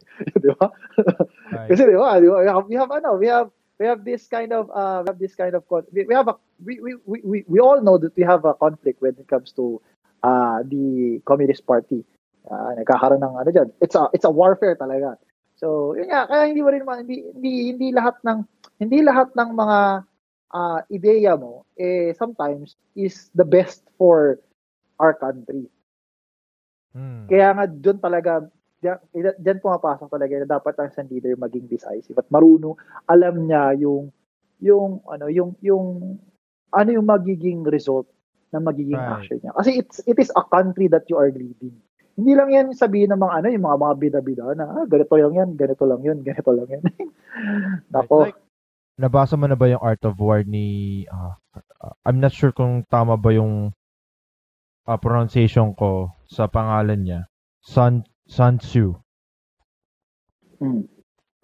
Like ano siya ah, about disciplining yung mga ah, nahahawakan mo and tulad yan na doon pa lang sa simula ng librong yun it is a must na dapat as a leader alam mo daw yung art of war I'm not sure na, nabasa mo Exactly. na ba yun? nabasa mo na ba yun? like ah, I haven't ano, I haven't uh, it's on read that book but Spotify it sounds interesting. Oh, mukhang, mukhang pa- parang familiar sa akin pero I haven't Oh. read that book. nasa Spotify siya ah, ako kasi wala, wala akong pera pambili ng libro ngayon pero and wala akong oras para magbasa pero nasa Spotify siya ah, alam mo yung mga e-books electronical book Yeah, yeah. Mm. e-books Marami yan. So yun, doon ko doon ko siya pinakinggan ko siya. Ah, Isang oras lang siya. And yeah, um very ano siya, ah, informative kung paano ka mag-handle ng isang uh, ng isang country or kahit na lang uh, maliitan natin yung scope kahit sa isang team. Ganon. Mm. Ah, sobrang ah, ano siya, ah, importante siya and you will know how to how or when to attack, when to be uh, defensive, Oo. 'di ba? And right now tayo, Totoo since na maliit lang tayo na bansa, mahina pa yung uh, power natin when it comes to uh, Military. military, 'di ba? We should be defensive. Yan, should- to- totoo yan. Tama yan. Actually, totoo yan. Actually, ang gera ngayon, actually, kung titignan mo, ang gera ngayon is more on psychological war. Eh, Hindi na, Mm. hindi na, hindi na ano ngayon, hindi na, tawag dito, hindi na conventional warfare ang karamihan na nangyayari ngayon. Meron na Mm. cyber war, may mga, ano na, political war. Mhm. Yun nga, eh, palakihan ng influence. so, ah, yun nga, ang last res- resort na lang talaga ngayon is ah yung tinatawag nating mga military warfare. And ah, a lot of people doesn't want that. And mga leaders naman, alam din nila yung ano eh, yung risk niyan kasi alam nila hindi lang sila yung maapektuhan. So syempre, ginagamit nila yan for psychological warfare. Pero alam nila yan, may mga risk din yan. Syempre, maapektuhan din yung mga tao nila. Mhm. So, yun talaga yan. Ah, the, the warfare right now is more on ano na lang, more on psychological. May mga milit may mga may mga pinipili silang war like for example sa Ukraine. Depends. Pero yung actually oo. uh, in in my opinion ha, it's ano, it's ah, parang kumbaga it's a psychological warfare ginagawa ngayon diyan. Hmm. Paano kumbaga, siya ah, naging psychological warfare? Ah, ano, ti- tinitignan nila kung ano magiging response ng ano ng United Ah. States tapos pinapasok nila pinapasok nila yung pinapasok nila yung mga mga peaceful treaties, mga ganito, ano nang pwede mong gawin. Kumbaga parang parang ano yan eh, kumbaga parang tinitignan mo kung ano magiging response ng mga ng mga mga tao sa paligid mo. Or dun, let's say, sabihin natin dahil magka magka mayroon talagang conflict between America and United States, yung magiging magiging response nung nung kabilang part. And what would be the the the the ano tawag dito kumbaga ano eh, may mga objectives na yung mga yan at may mga gusto silang mangyari at nagbibigay sila nagano sila eh. Kumbaga, pumapasok sila sa iba't ibang mga ano eh, mga ibang iba't ibang mga conflicts in order for them to gain something. Kaya nga ano, 'di ba? America created ISIS to Right. ah pa- para paalisin yung ah tawag dito. Anong bansa 'yon? Ah kalimutan ko na yung pangalan ng bansa na yun. Yung sa ah baka- dictator din yung leader doon eh. Pero ito, ito itong leader kasi nito was backed by the Russians. Ah, uh, sa dulo ng dila ako eh. Ang tawag dito. So, so much with that, basta doon nagsimula yun, yun nga, yung isa, binak niya yung ano, binak niya yung, yung, yung leader na to, Mhm. yung dictator na to, samantala yung Amerika, binak niya yung mga rebellion, yung gumagawa ng, yung nagki-create ng, ng, ng revolutionary, revolutionary government. That's why ISIS was created. Syria ba yun? Eh, yun na nga. Yun, yun, yun, yun, yung, ano, yung tinrain nila yung mga, mga ano, na doon nagsimula yung ISIS. Ah, Tinrain nila yung mga anti, ano yun, yung mga anti, kalimutan ko yung bansa na yun eh. Syria, Sa- Libya. I forgot eh. Nakalimutan ko rin kung anong bansa na yun. Um, yun, so, issues din nila. So, yung mga, yun, yun, yung mga ginagawa nila ngayon. Kumbaga, ano na sila, yung mga unconventional warfare na lang. Yung mga, kumbaga, yun na, Cold War, kumbaga, gano'n. Parang Cold War type pa rin yan. Actually, Hmm. hindi pa nga natatapos yung ano eh. Nag-pacify lang yung Cold War na na ang main ang main ka, ah, ang main na problema nila is communism. Pero yung influence saka yung yung tawag dito superiority, hindi pa rin nawawala yung ano nila, yung yung ano nila, yung warfare nila. Gumagamit sila ng ano eh, ng ah tawag dito, unconventional. Kasi syempre ayaw nila ng ano, ayaw nila ng ng bigger. Kaya nga nagkakaroon ng warfare kasi you want to create a greater influence. Dati kasi, for you to be able to have a great influence sa mga ibang bansa, you have to invade them. Kasi Hmm. dati, ah hindi yung ano eh, hindi yung mga tulong-tulong, tapos marami kang natulong sa'yo, kaya ganito ka. Kasi, eh, for example, dati, ah, mga superpower, di ba? Mga, mga, tawag dito, mga Han, mga, mga tawag dito, Mongolians, di ba? Dati, Hmm. Mongolians, hindi sila via influence, nag, ano, nananakop talaga sila. Kasi nga, ang, ang, ang, dahil walang, ano eh, walang controlling parties, tsaka wala silang pakialam, at wala pa masyadong human rights, human rights before. Of course. And Diba? wala pang Ngayon kasi politics. meron ng yung- may mga humanitarian act- may mga human, human humanitarian organizations and Right. a lot of countries is eh, kaya nga na na na, na, na build yung ano yung yung United Nations because they don't want to create another world war kasi nga sobrang malaking epekto hindi lang naman kasi kumbaga ano to eh away lang ng, mga leader to tapos Right. idadamay nila yung mga tao sa paligid nila. Nag- Um, nag-away to dalawang to ambitious tong dalawang ng to dadamay sabi nila mo kanina. tao. kaya na-create din yung ano yung Right. United Nations yun to nga. Tulad ng sabi prevent prevent mga wars doon nga sa Mongol sa Mongolia, wala pang politics noon. So, wala pa mga ganun kaya lahat ng mga katabi nila, kung tingin nilang kaya nilang Kukul. lusubin, gagawin nila. kunin Uh, Ah, walang walang kunin nila hindi na nila sa kanila. Hindi na nila inano yan, hindi na nila, hindi sila, kumbaga ayaw makipagkaibigan sa akin, Hmm. ayaw makipag-friend sa akin, kunin kita, lusawin Oo, kita. tama. Kaya kasi ginagawa nila, nagano sila, nagbibigay sila ng mga, na, kumbaga, ah ano yan, ah, diplomatic relationships, mga tradings, mga deals, kaya nagkakaroon ka ng influence sa mga bansa. Not necess- kahit sabihin natin ano, kahit sabihin natin ah, it is still being governed by these countries, may mga ano ka pa rin, may mga controlling factors ka pa rin dyan sa mga bansa yun. Once you have, you, you- once you were able to create a, a, a big influence sa mga bansa na to, di ba? Mm. Kasi ipuput into consideration din nila yung mga actions nila sa magiging response mo. So, definitely, kumbaga parang you have, you, you, you became a part of their system. Kumbaga. Mm. Um, Hindi mo man sila nasa ako, pero may influence ka sa ano.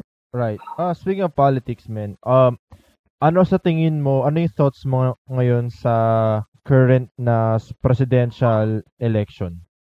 Like, Ito lang sa akin kasi, sa Ano akin, ako, ako, to, sa totoo lang, sa akin lang sana yung magiging next leader is maging, ano, maging decisive sa magiging action niya. Pero ako kasi may kinakatakot ako ng leader na baka, ano, eh, yung leader pa naman, yung gustong gusto ng mga tao ngayon. Pero ito rin kasi, Brad, may issue rin kasi. Ito rin, papasok ko na rin kasi nito. Ito kasing issue na to is, nagkakaroon ng staging, Brad, kung titignan mo, ah, nagkakaroon ng staging staging. na dayaan Mm. para sa dayaan sa eleksyon. Paanong staging na dayaan sa... Ganito kasi, may isang leader kasi na sobrang pinapataas ng influence niya sa Facebook na parang sobrang popular niya sa Facebook. ginagawa kasi nila ngayon yan in order for them to be able para dayain yung ano yung yung yung election. First of all, ito sinasabi nila maraming tao daw umaattend sa mga ano niya.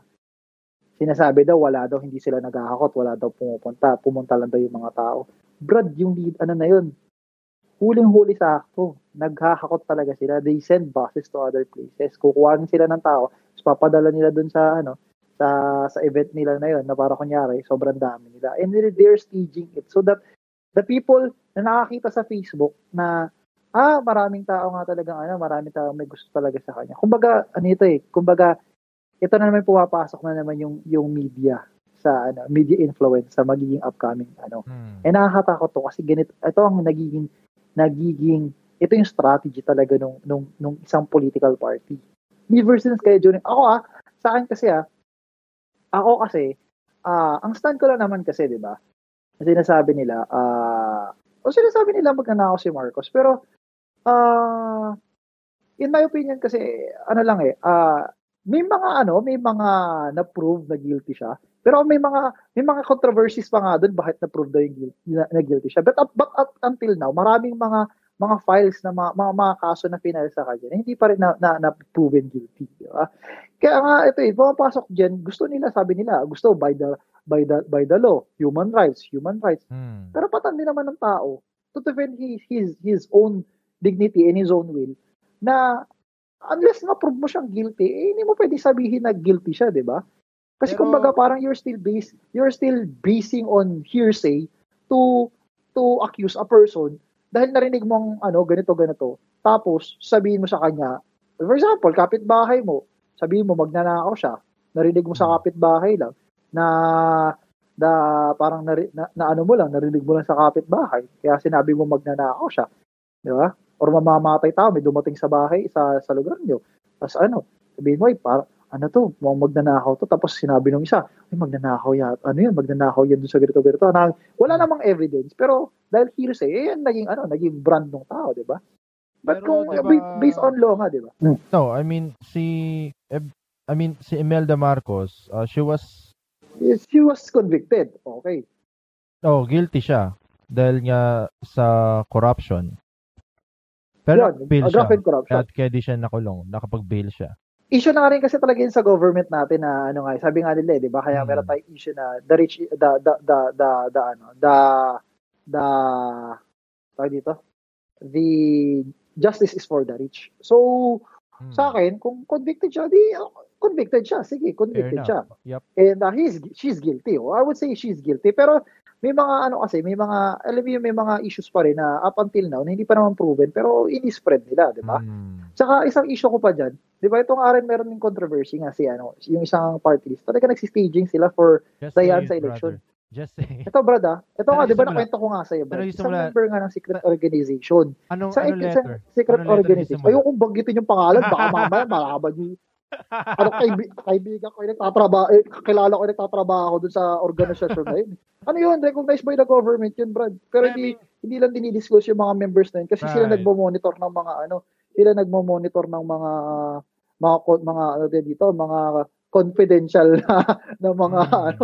Ayoko sabihin syempre kung anong anong organization yun. Ano, syempre baka may makarinig dito. Eh, ano yan, maging ano pa yun, maging tawag dito, maging ma-job, ma-jeopardize ka pa yung, yung, yung Hmm. security ng mga, mga tao dun sa ano. Pero ito, Brad, ito legit to ah. Right. Legit talaga to. Yung, yung, di ba sa last, ano, vice president election, Brad, mayroong isang, isang organization, talagang recognized by the government. At ang government talaga, Okay. ang nag, nag, ah, ano, nag, tawag dito, nag, monitor ng election. Hmm. Alam nilang nandaya.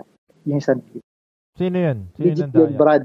Mo, mga ano, mga kayo, isa na naman, nandaya Pero talaga si- siya. Pero ano hindi ba? lang, Siyempre, hindi sino nanalo? Siyempre, Ah, sino, sino nanalo? Siyempre, of course. ah, si, siyempre, oh, sino ba yung nanalo? go. Sino ba ba? Tuloy, Hindi tuloy si. Madam. Oh, ayan, sabi natin si Madam, ayoko na, ano. Pero tayo dito, Brad, alam mo kung bakit hindi lang nila tinuloy yung ano, hindi lang nila tinuloy yung, yung pag-spill out. Hmm. Hindi nila pwede ituloy yung spill out kasi yung mangyayari. Eh, ano nga rin ito eh, ano rin to eh. Ito yung ano nga yung controversy din kasi dyan. Hindi ko, I cannot give facts. Pero ito kasi yung naging ano daw nila, naging, naging co- uh, conflict nila. Hmm. dahil yung si Duterte ang nanalo, Mm. if they're going to proceed, nasasabihin nila na ganito, ganito nga, na-breach yung ano, na-breach yung election, Election. Magiging questionable yung, Ah, magiging questionable yung pagkapanalo presidente. ng presidente. presidente. At pag naging questionable, questionable yung pagkapanalo ng presidente, mawawala ng visa yung election. Pag nawala ng visa yung election, sino ang magiging magiging sino ang papalit na presidente? Kasi mawawala na si Pinoy, mawawala si Right. Pinoy during Bumitaw that na time. Pag siya. nawala si Pinoy, Hmm. sino ang magiging next I mean- president? Ang magiging next Ay, president kasi dahil ah, walang vice president, walang ano, ang magiging next president is yung Senate president. Senate Eh sino president. bang Senate president during that time? Ah, Si Pimentel. Eh si Pimentel, medyo negative din ang mga tao sa yung mga ah. mga mga ano mga pro Duterte doon during that time. Kaya nga si Coco Pimentel ba out yung ano na yun. Alam ko si Pimentel yun eh. Alam ko si Pimentel ang Senate Hmm. President during that time. Ha. Kay Pinoy, kay Pinoy pa yun eh. Wala, hindi pa yun si Soto, si Seattle eh. Hindi lang naging ano yun. Enrile, hindi ba si Enrile yun? Ah, si Enrile pala. Ah, I forgot, alam man. ka, Tagal na nun. wala na si Enrile eh. Wala na, Hmm. alam ko ano eh, running for ano ulit eh. Running, di ba tumatakbo si Enrile during that time eh. Hmm, oo nga, no? Di ba? Di ba? Senatorial election, senatorial election, di ba si Enrile tumatakbo? Ay, oo, kasi nakulong Oh, sila eh. kaya nakulong siya, di ba? Nakulong siya Oo, during that time. Tapos tumatakbo no? siya. Ang, ang, right, ang Senate right. President during that time, si Pimentel. Pimentel alam nga. ko. Mukhang si Pimentel. Kaya hindi nila, Oo. ah kaya hindi nila, hindi nila ni-spill out yung, yung ano na to. Pero, Hmm. sorry, yung source ko, yung source namin, ito legit to. Ito legit to. by Brad. Comelec Kaya di ba, napagko-connect mo, di ba? Napagko-connect mo, bakit hindi nila linabas? Affiliated by Kasi Comelec ba? yan? Like, kasi, kasi nga, Hmm. mawawala ng visa yung election. Pag nawala ng visa yung election, sino magiging next president? Sino ang hawak ng president? Ng ano? And mas magiging, mas magiging problematic at mag-i-increase. Kasi nga may risk na si Ani. Kaya may risk na rin si, kumbaga, ano na eh, kumbaga, ah, under, ano na, under, tawag dito, under threat na si Duterte during that time. Kaya hindi nga siya masyado naglalabas, di ba? Kasi nga meron na, ano, may mga threat na kay Duterte. Kaya, Huh. they have to, they have to choose. Kasi, ano eh, they have to, ano, they have to, ah, make a decision. Uh, Yun yung naging decision nila. yung grupo na sinasabi mo na yan, under ng Comelec yan. Like, wag mo, wag mo na sabihin yung grupo, pero affiliated sila ng Comelec. right? Affiliated sila, affi- affiliated sila. Sila talaga nang monitor Sila, sila talaga ang, Hmm. ang, tawag dito, sila talaga ang nag-regulate at nag, ano, dahil sila ang ano, sila nag nag nag-check ng transparent. Ano siya secret organization sila kasi hindi sila pwedeng sabihin para hindi alam kung ah tawag dito kung para hindi nga hindi hindi sila ano, hindi sila nakokorrupt, hindi sila makokorrupt. Hmm. Ano to mga matitino to yung mga ano to. Pero nangyari nga kasi, they have to choose to nullify the the the the the preview the election. At syempre mawawalan visa yun dahil sabihin nila ba't sige nito, 'di ba? So pag tinanggal kasi nila yan at hindi nila ano, kasi napasok na yung data eh. Nas, nas ano na yan at na-finalize na. So dahil nalagyan na nila yung data na to at na, na pronounce winner na yun. Pag tinanggal kasi nila at pinano nila yun, ma- i-invalidate yung ano, may invalidate yung election. So hindi na nila tinuloy. Ha. Yun yung issue doon, di ba? Connecting the dots, Brad, konektado yung dot. eh. Hmm. Kaya hindi mo madidinay yun. Kahit sabihin natin ano yan, kahit na sabihin natin controversial yan. But there is, ano, there is, meron talagang, ano, reasonable, ano, kung bakit nangyari yun.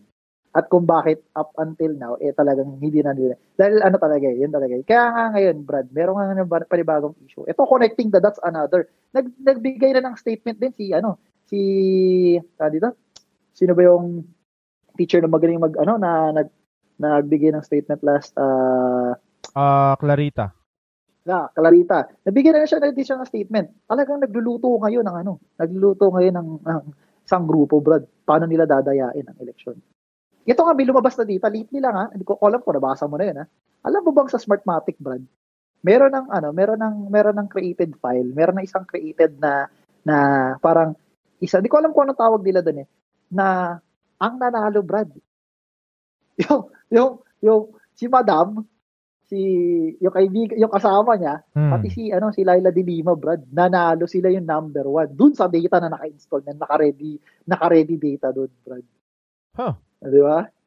Naka-ready, naka-ready data. Wala pong election pero may ready data na, Brad. Ang sinasabi ngayon nila, in in defense, ang sinasabi nila in defense, trial lang daw. Pero kung trial yun, Brad, bakit may kinikilingan? Wait, wait, wait, wait, wait, wait. Bakit gano'n? mo, what do you Ha? mean na may ready na May data? parang Re- ready, ano, ready votes. Parang ganun, ready Ah. votes na data. Ah, so for example, wala pang bot, wala pang botohan. Boto? Pero meron, meron may ng, ano, number na data kagad. ganun. Hmm. May data na lang ganun. Na untraceable. Oh. Di ba? ang, Smartmatic kinag- yun. ang ini-issue nila ngayon, ang ini-issue ngayon, as in, ang response daw nila, trial daw, Brad. Pero kung trial yan, di ba? Bakit ganun, di ba? May kinikilingan yung trial, di ba? 'Di ba ang Hindi randomized. wait, 'di ba ang, ang nagpapatakbo niyan is yung Comelec? Smartmatic. Hindi, Smartmatic ang nagpapata ang, ang may hawak ng ano. Oh, kaya mo, Comelec, tsaka Smartmatic. Pero mainly, Smartmatic ang ano ngayon. Like ang- partnership sila. kaya- so Hmm, ito pa, ito pa Brad, hindi lang 'yan. Meron pang meron pang issue, 'di ba? Ang ang ang ang Supreme Court ngayon, ang ang hindi ko alam. May nag pinailan ang Rappler ngayon dahil ang Rappler ang binigyan ng ah tawag dito na kumbaga sila magiging ah taga fact check ng ano ng ng ng election.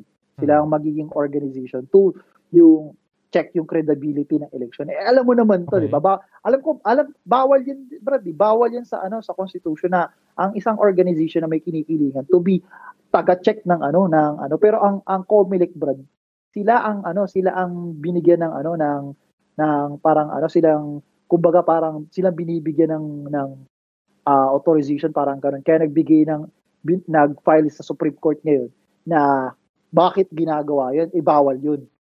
Ah, ano yung issue yan. Kung makikita mo yung mga articles na ganyan eh. anong Na- organization yun? ang Comelec, ang Comelec, bi- parang kumbaga taga-fact check nila ng, ng, ng election is ang Rappler. Eh, alam mo naman ang Rappler, di ba? Di- Ah. Connect the dots na lang, Brad. So, kinuha ng Comelec yung Ang Rappler. Rappler. Oo. At kinukuha nila ang Rappler for that, di ba? O isipin mo talaga yun, Brad.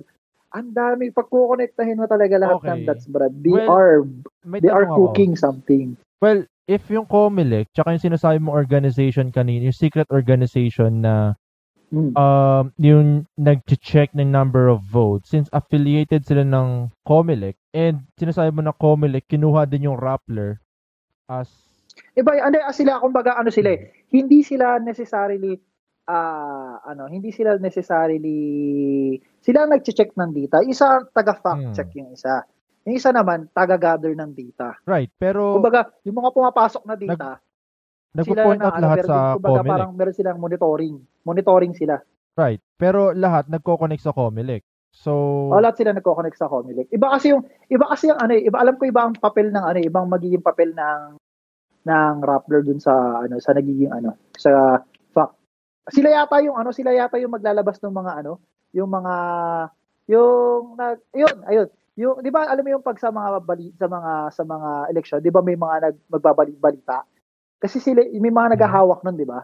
Yung Hmm. naglalabas ng mga data na pumasok sa ano. Yung secret organization kasi hindi nila nilalabas yung data. Hindi sila tagalabas ng data. Taga-check lang sila.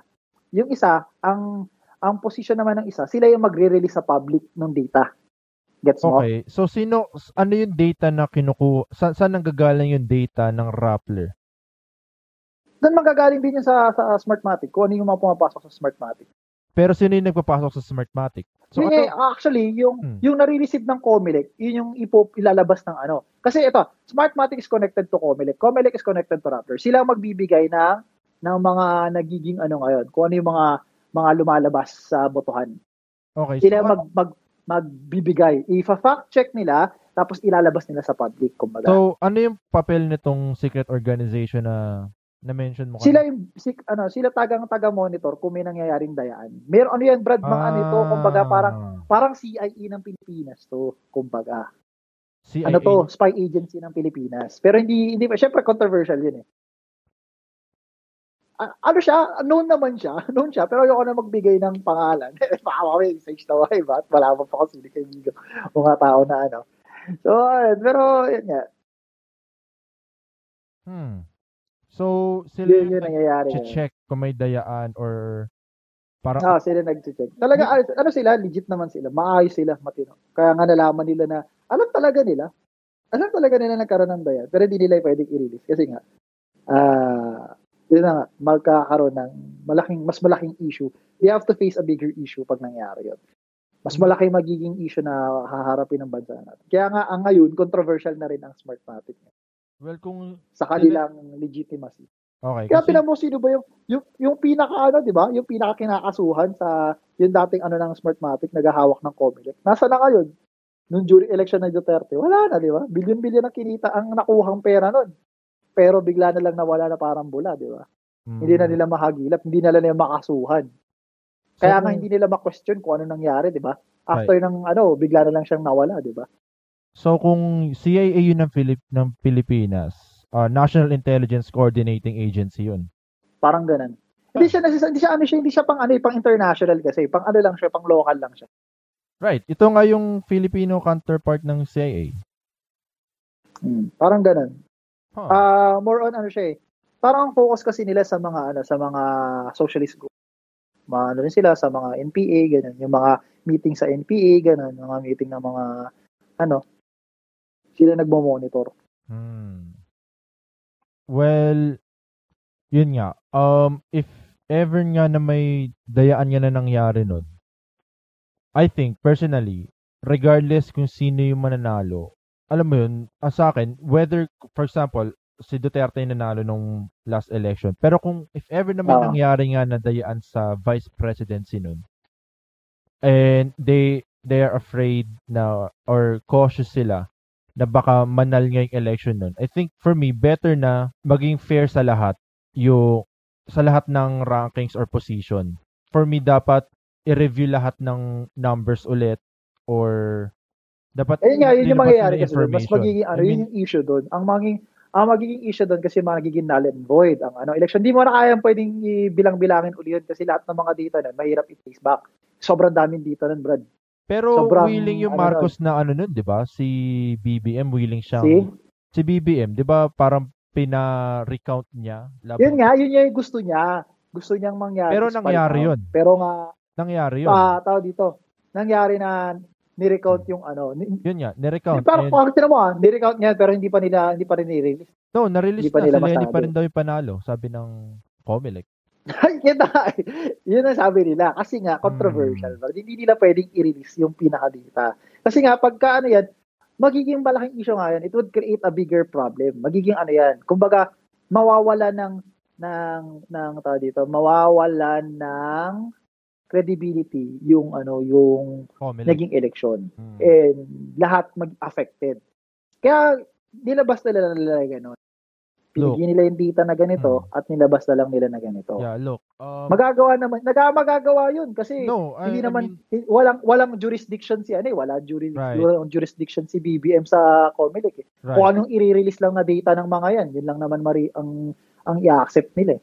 right. diba? Pero para sa akin, since nas, uh, yung sinasabi mo organization na yun, sila yung nag-check ng uh, kung may dayaan ba or whatnot, I think Mm. their responsibility pa din na i-release yun, regardless kung sino yung panalo na presidente or hindi. Hindi kasi wa- Akin lang ito, kasi, ah, I'm all yung- for Yung transparency. head kasi nun, Hmm. yung head kasi nun, under lang din siya siyempre sa mga ano, sa mga tawag dito.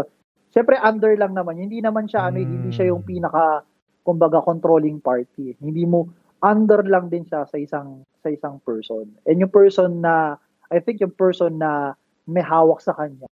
Siyempre may mga high-ranking officials pa over than him. Hindi ka Hmm. naman pwedeng basta-basta mag-release ng isang controversial document unless kasi siyempre mag first of all mafe-threaten ang life mo. Secondly, mafe-threaten ang job mo. So, it, it ano lang yan, eh, kumbaga lahat ng actions mo will depend on the higher ups. Eh ang higher ups nila din dinicide na hindi na lang i-release yun into public. Uh, Sinabihan lang siya. well, Sinabihan siya na wag i-release sa public. Wala Well, siya magagawa. Ikaw sabihan ka na kahit sa naman sino, lang di ba? naman. Sabihan ka na ano, controversial na yan. No, I mean, oh, naintindihan ko naman yun. Pero sa akin lang, since na Sana nga, okay nga. doon ka nilagay sa trabaho Pero, na yun, wait lang. Kasi kung sa akin lang, kung doon ka nilagay sa trabaho na yun, you know the consequence, uh, yung mga consequences na pwede mo ikaharap. Kung may mangyari mang, for example, dayaan or whatnot, and it is your job na i-release yun, kahit ano man sabihin ng head nyo. Kasi by the end of the day, nilagay ka sa position na yun para yun yung trabaho mo. Bantayan mo kung may dayaan o, wal- o wala. Kasi kung for me, in my pwede, kung For pwede kasi silang in my opinion, Temi- mahirap. wait lang. Kasi kung pwede mong i Hmm. Kasi kung doon ka nila, nilagay sa tra- uh, position na yon or kung I mean, for the from, from the very start, ginawa yun para bantayan ng election. Yun na nga, right? exact. Totoo yun sa amin. Totoo well, akin lang, I mean, tran- transparency lang. I mean, kung i-release yun, edi go, i-release nyo para malaman natin kung sino yung nandaya sa hindi para next time na magkaroon ulit ng botohan, kilala, kilala na natin kung sino yung mandaraya sa hindi. Like ngayon, kasi ganito rin yan. Iron, ironically, uh, yung dalawang, yung 1 and 2 sa vice presidential election nitong huli, tumatakbo silang dalawa ngayon. 'Di ba? And sila uh, dalawa okay. naglalaban sa ano. So sa atin ngayon, sino pipiliin natin? Kasi para kung for example, merong andayaan and kung na-release sana yung information yun, kilala natin, right? Kilala natin kung okay. sino yung mandaraya sa hindi, right? Yun lang, yun lang, yun lang sa akin.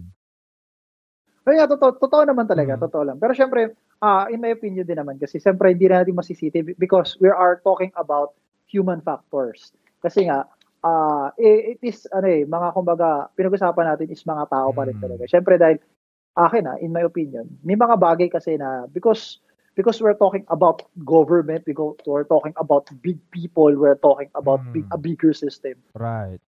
Mahirap mag-decide na lang ng at your own kasi pag dinicide mo yung at your own, you could risk something, even your life, minsan. Mm. Right. Kaya right. mahirap magbigay na lang. Alam mo pagka, kasi siyempre, ano yan eh, kumbaga, ano yan eh, kumbaga, ano yan eh, uh, risking everything for something. So, kung kaya ng dignidad ng isang tao, gawin yun. May mga taong ganun. Pero siguro, may mga tao talaga hindi nila kaya i-risk yung buong buhay nila para lang sa isang bagay na para lang malabas yung katotohanan. May mga ganun talaga eh. May mga ganung issue. Right. Well, Kasi, for example, ano ka lang eh, uh, for example, ikaw ang head ng isang organization, pero may mas mataas sa'yo. Tapos gusto mong i-spill out. Tapos, ano, magiging, you have to, you have to realize first na kaya, kaya mo bang harapin lahat na magiging problema, na magiging action mo. Well, Kasi talagang magkakaroon magkakaroon niya. First of all, well, I mean, uh, ang gawin mo na lang, edi ilabas mo yung information, gayahin mo si Edward Snowden, pumunta ka ng Moscow. yun na nga, you have to give up everything, Brad. Yun nga, yun ang factor. No? You have to give, you have to give up your, actually, you have to give up your life in order for you to, ano, yun talagang mga ano dyan. So, eh, talaga, syempre, hindi ko alam kung ano mga, syempre, kung yung mga tao talaga, in response, talagang, Di ba just, sabi nga nung, sabi nga nung hmm. kaibigan ko, napakamot na lang talaga ng ulo yung hit. Dahil wala siya magawa eh. Yeah, yan na yan eh. You have to, ano, you have to risk everything or you have to be, you have to, you have to be silent. Yeah. And ngayon sa age Yung mga ganun talagang issue. Right, sa era natin, men, uh, ang sindikato, kasi dati ang sindikato, ang, ang sindikato, ano eh, nasa streets eh. Noon dati, mga 1920s to 1970s. Pero ngayon, ang sindikato, nasa, sa government. Nasa government na ba? Hindi lang sa Pilipinas, sa lahat, di ba? They are, they are the one running the, ano, they are the one that are running our country. Oo. Well, hindi naman lahat, di ba? Pero meron, no? Hindi natin matatanggal. Meron. Hindi, hindi mo matatanggal. at meron dyan. Uh, hindi man necessarily, hmm. uh, hindi naman, actually, actually ito ah, Mm. Mga ano nga, mga, mga, mga, ano, mga leader na mga yan, yung mga political leaders natin. Mm. May mga ano yan, may mga confidential activities yan. Hindi mo talaga uh. pwedeng sabihin. May mga may mga ibang tao diyan. May mas, Siyempre, yeah, ito I, I will I will say it in in a general term. May mga ibang tao diyan pinapapatay nila ibang tao para lang sa politika. I mean, diba? meron eh, pa, talaga ano, mga an, anong labas yun? Parang ano ka na rin, crime boss ka na din. Hindi, I mean, ano, hindi na, hindi naman hindi naman na sikreto na lahat ng leader, meron meron silang ano eh, pre- president, uh, general or what not. Meron silang tinatawag na mga classified missions or operations. Activities. Right? Oh, activities. Hindi na hindi na ano 'yun. 'Di ba? Hindi na sikreto 'yun. Pero may mga bagay din talaga na kailangan ano eh, uh, ano siya eh, classified siya eh, para hindi uh, mag-cause ng panic eh. Right? So, yun hindi, na, is, first, importante yun. Importante me, yun. No. For me kasi, kaya nga, isa rin yan, naging classified din yan. Kasi nga, ano yan eh, kumbaga, ah, uh, ano to eh, kasi for example, kung i-spill out man nung tao na yun, yung, yung confident na ano na yun, pwede siyang maano eh, pwede, maririsk niya yung sarili niya. Mhm. At the same time, may risk niya, meron ding risk na maging ano, ma, ma, ma, ma-invalidate yung information niya. Uh, of At course. hindi lang yun. Tsaka, haharap siya sa sobrang daming ah questioning. Diba? Kung i-release mo, hindi na lang basta-basta kung ano yun na, ah, ganito, ganito, oo, tapos paniniwalaan ng lahat ng tao, di ba? Hindi. Ang mangyayari nga, ito nga, isipin mo, naririnig mo na nga ito eh. Pero hindi mo ma hindi mo ma-validate yun dahil tatanungin ka na tatanungin at tatanungin at tatanungin at tatanungin na sobrang, alam mo parang sobrang ang daming tatanungin. Hanggang ngayon nga, kumilik, isa kumilik pa nga na Hmm. tinatanong, hindi na makita yung tao, di ba? Mm. O pag, eh, yun, yun nga eh, may mga risk talaga na you have to face. Kung gagawin mo isang action. Iba Right. talaga, ako sa, tol, sa totoo lang, yung mga ganyang ano, yung mga ganyang operation sa mga, sa mga, mga government ano, iba talaga, ah, you, it's a, it's a different world as you know it. Sa, to, sa totoo lang.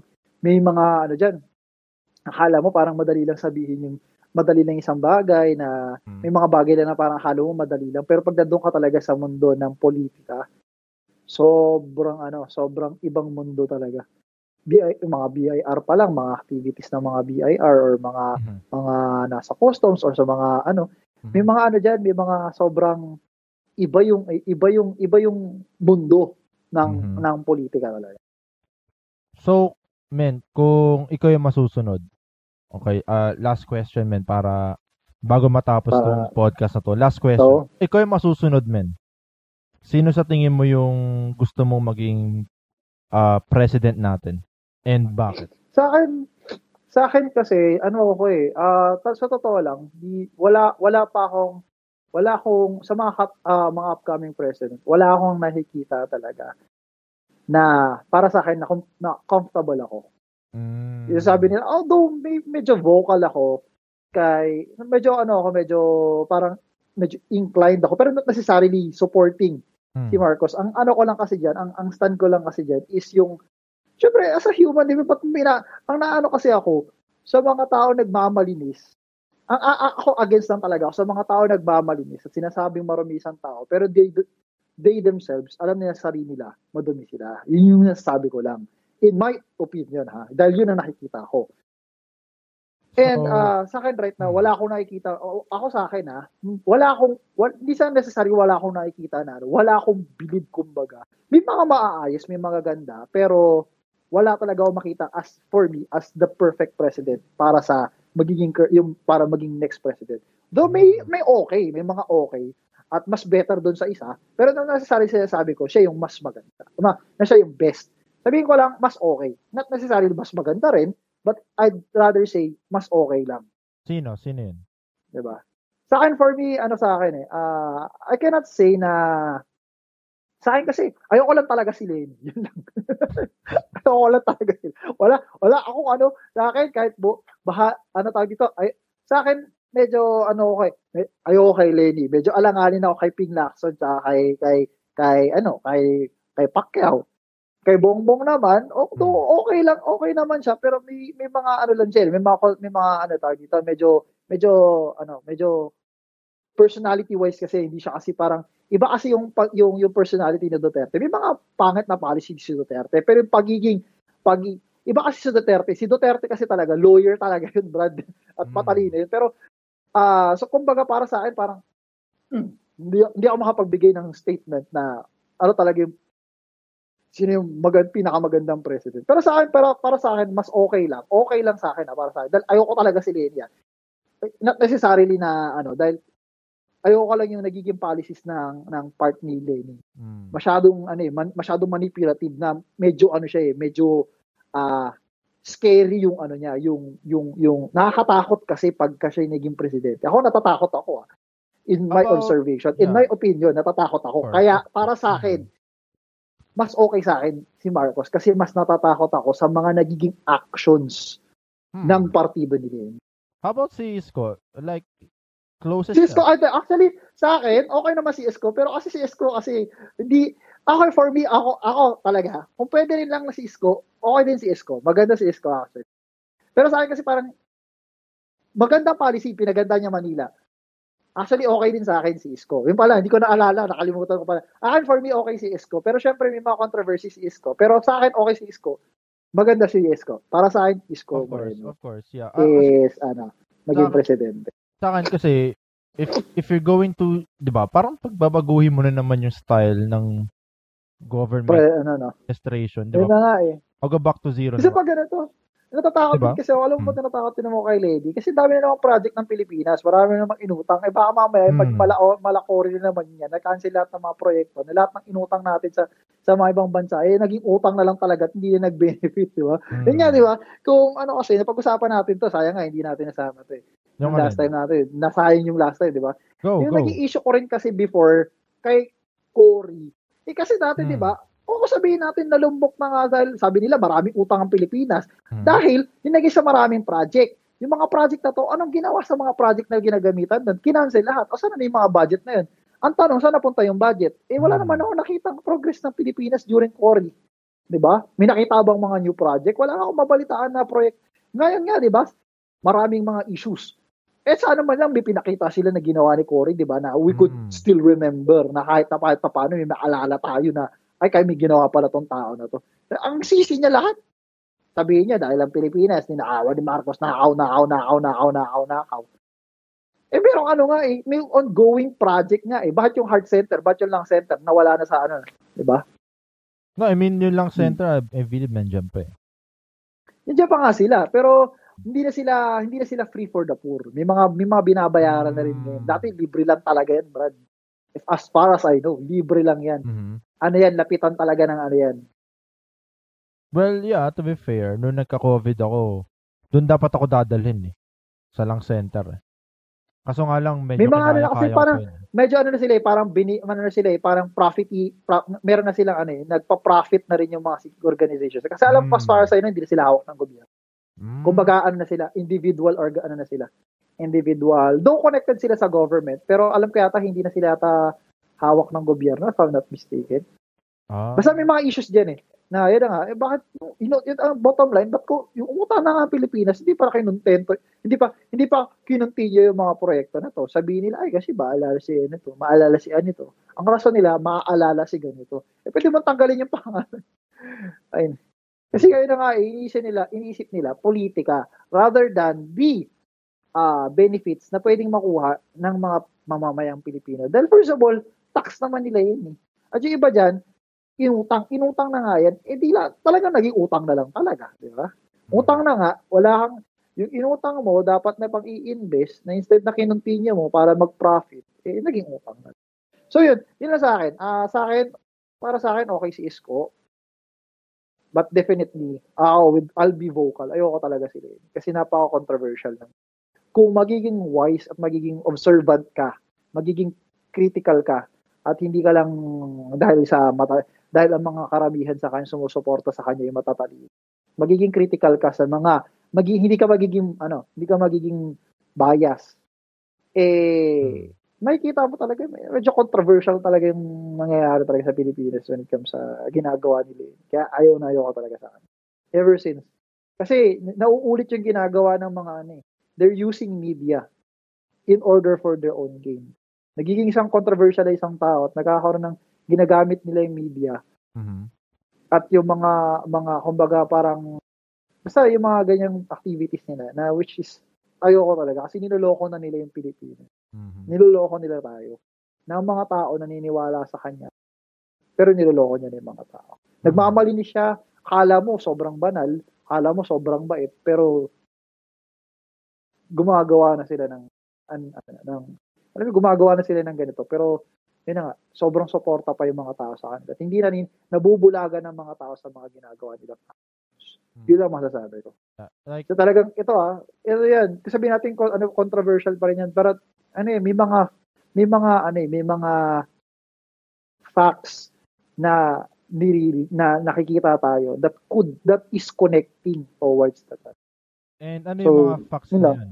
Like, Yan na nga, yung mga ano, mga mga ginagawa nila sa ano, ginagawa nila sa Facebook ngayon. Diba? Sobrang pinapopularize nila. Paghahakot nila, sinasabi nila hindi sila naghahakot. At the same time, may mga issue na ngayon sa Smartmatic. Pangalawa, ah tawag Mm. dito, ah yun na nga, i, inaano nila, i, ini-stage na nila, kino-condition na nila mga tao para mas madali nilang ma-justify kung mandadaya sila. Hmm. Kasi pag nangyari yan, dahil sa ginagawa nila, ma-justify sabi nila, oh, kikita mo nga sa Facebook, sobrang dami niyang supporter. Gagamitin nila ang Facebook as an, ano, as an, parang, kumbaga Basis parang para... justification. Oh, 'di ba? okay. Justification na sobrang daming bumoto sa kanila Hmm. para sa pandaraya nila. Kaya ito na makikita mo talaga, yun ang makikita mo da, kadalasan sa Facebook. At isa pa, ito sabi ni, ah, ni, nung, ano nga, nung isang critic, di ba? Hmm. Sino may pinakamaraming airtime sa mga politicians? Sa mga, ano na to? Sa mga media, ano na to? Organizations. Sila yun, may pinakamaraming, ano, maraming tao dito, airtime. Sa mga, ano na to? Sa mga media sectors na to. Ah. Kasi nga, ginagamit nila yan, full stage. Talaga. Yung ano na yan. Ito sa akin yung ano ko. It might be a conspiracy theory, pero at least you could connect the dots. Hmm. And be- there are, there are, there are, there are, ano, there are statements na hindi mo pa rin madideny na nangyayari talaga. 'Di ba? Hmm. So, yun ang masasabi ko. So, you have to be, ano, you have to be, hindi lang porke, eh, kala mo malinis at bait-baitan, eh, mabait talaga.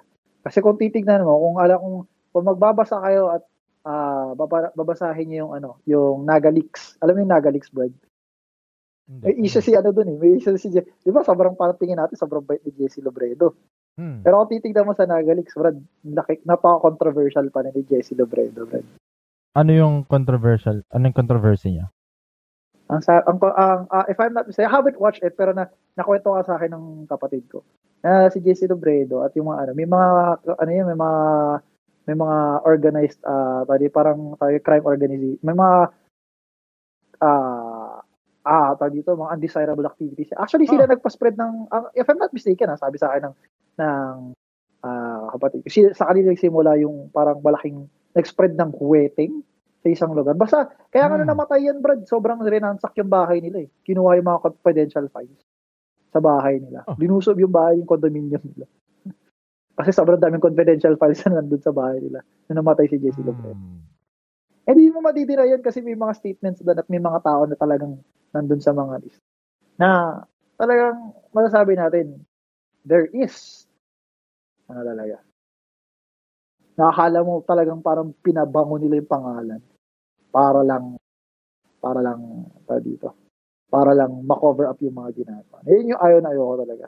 Hmm. Pinapabango yung isang tao to cover up yung mga ano ba, evil actions nila. So yun lang. Yun ang masasabi ko. And I hope na at least kahit pa paano nalinawan na yung mga ibang tao kung bakit nagkakaroon ng gera sa Ukraine yun. Na tayo, we can, I, I cannot take sides din talaga. Siyempre, nakakaawa talaga yung mga Ukrainians. Talagang totoo, Mm. nakikita ko yung mga pictures. Nakakaawa din ako. Siyempre, if you're going to experience this, nakakaawa na. eh. Sila.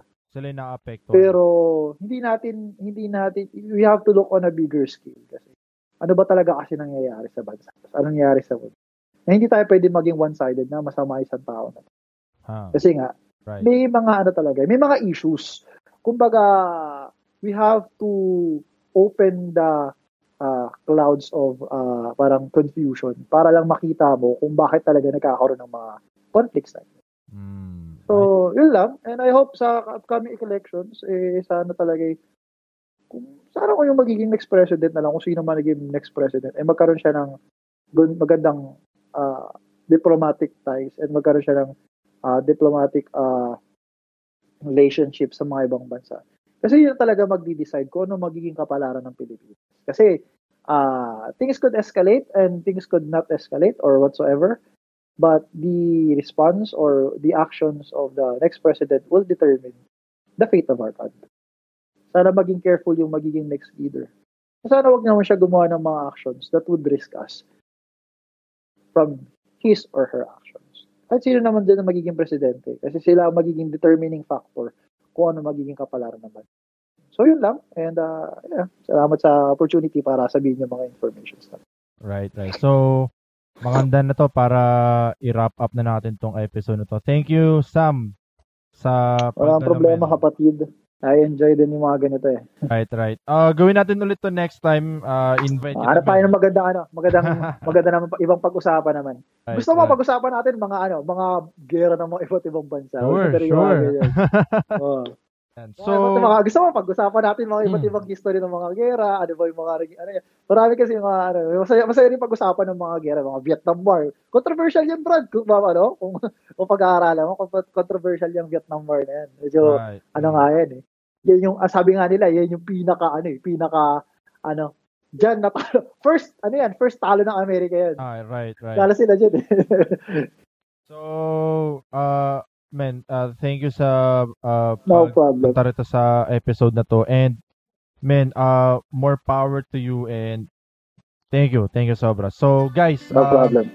next week ulit, magre-record ulit tayo ng bagong episode. Hindi ko na alam kung kailan natin i-release yung bagong episode but yeah, uh, thank you sa panonood. Bye.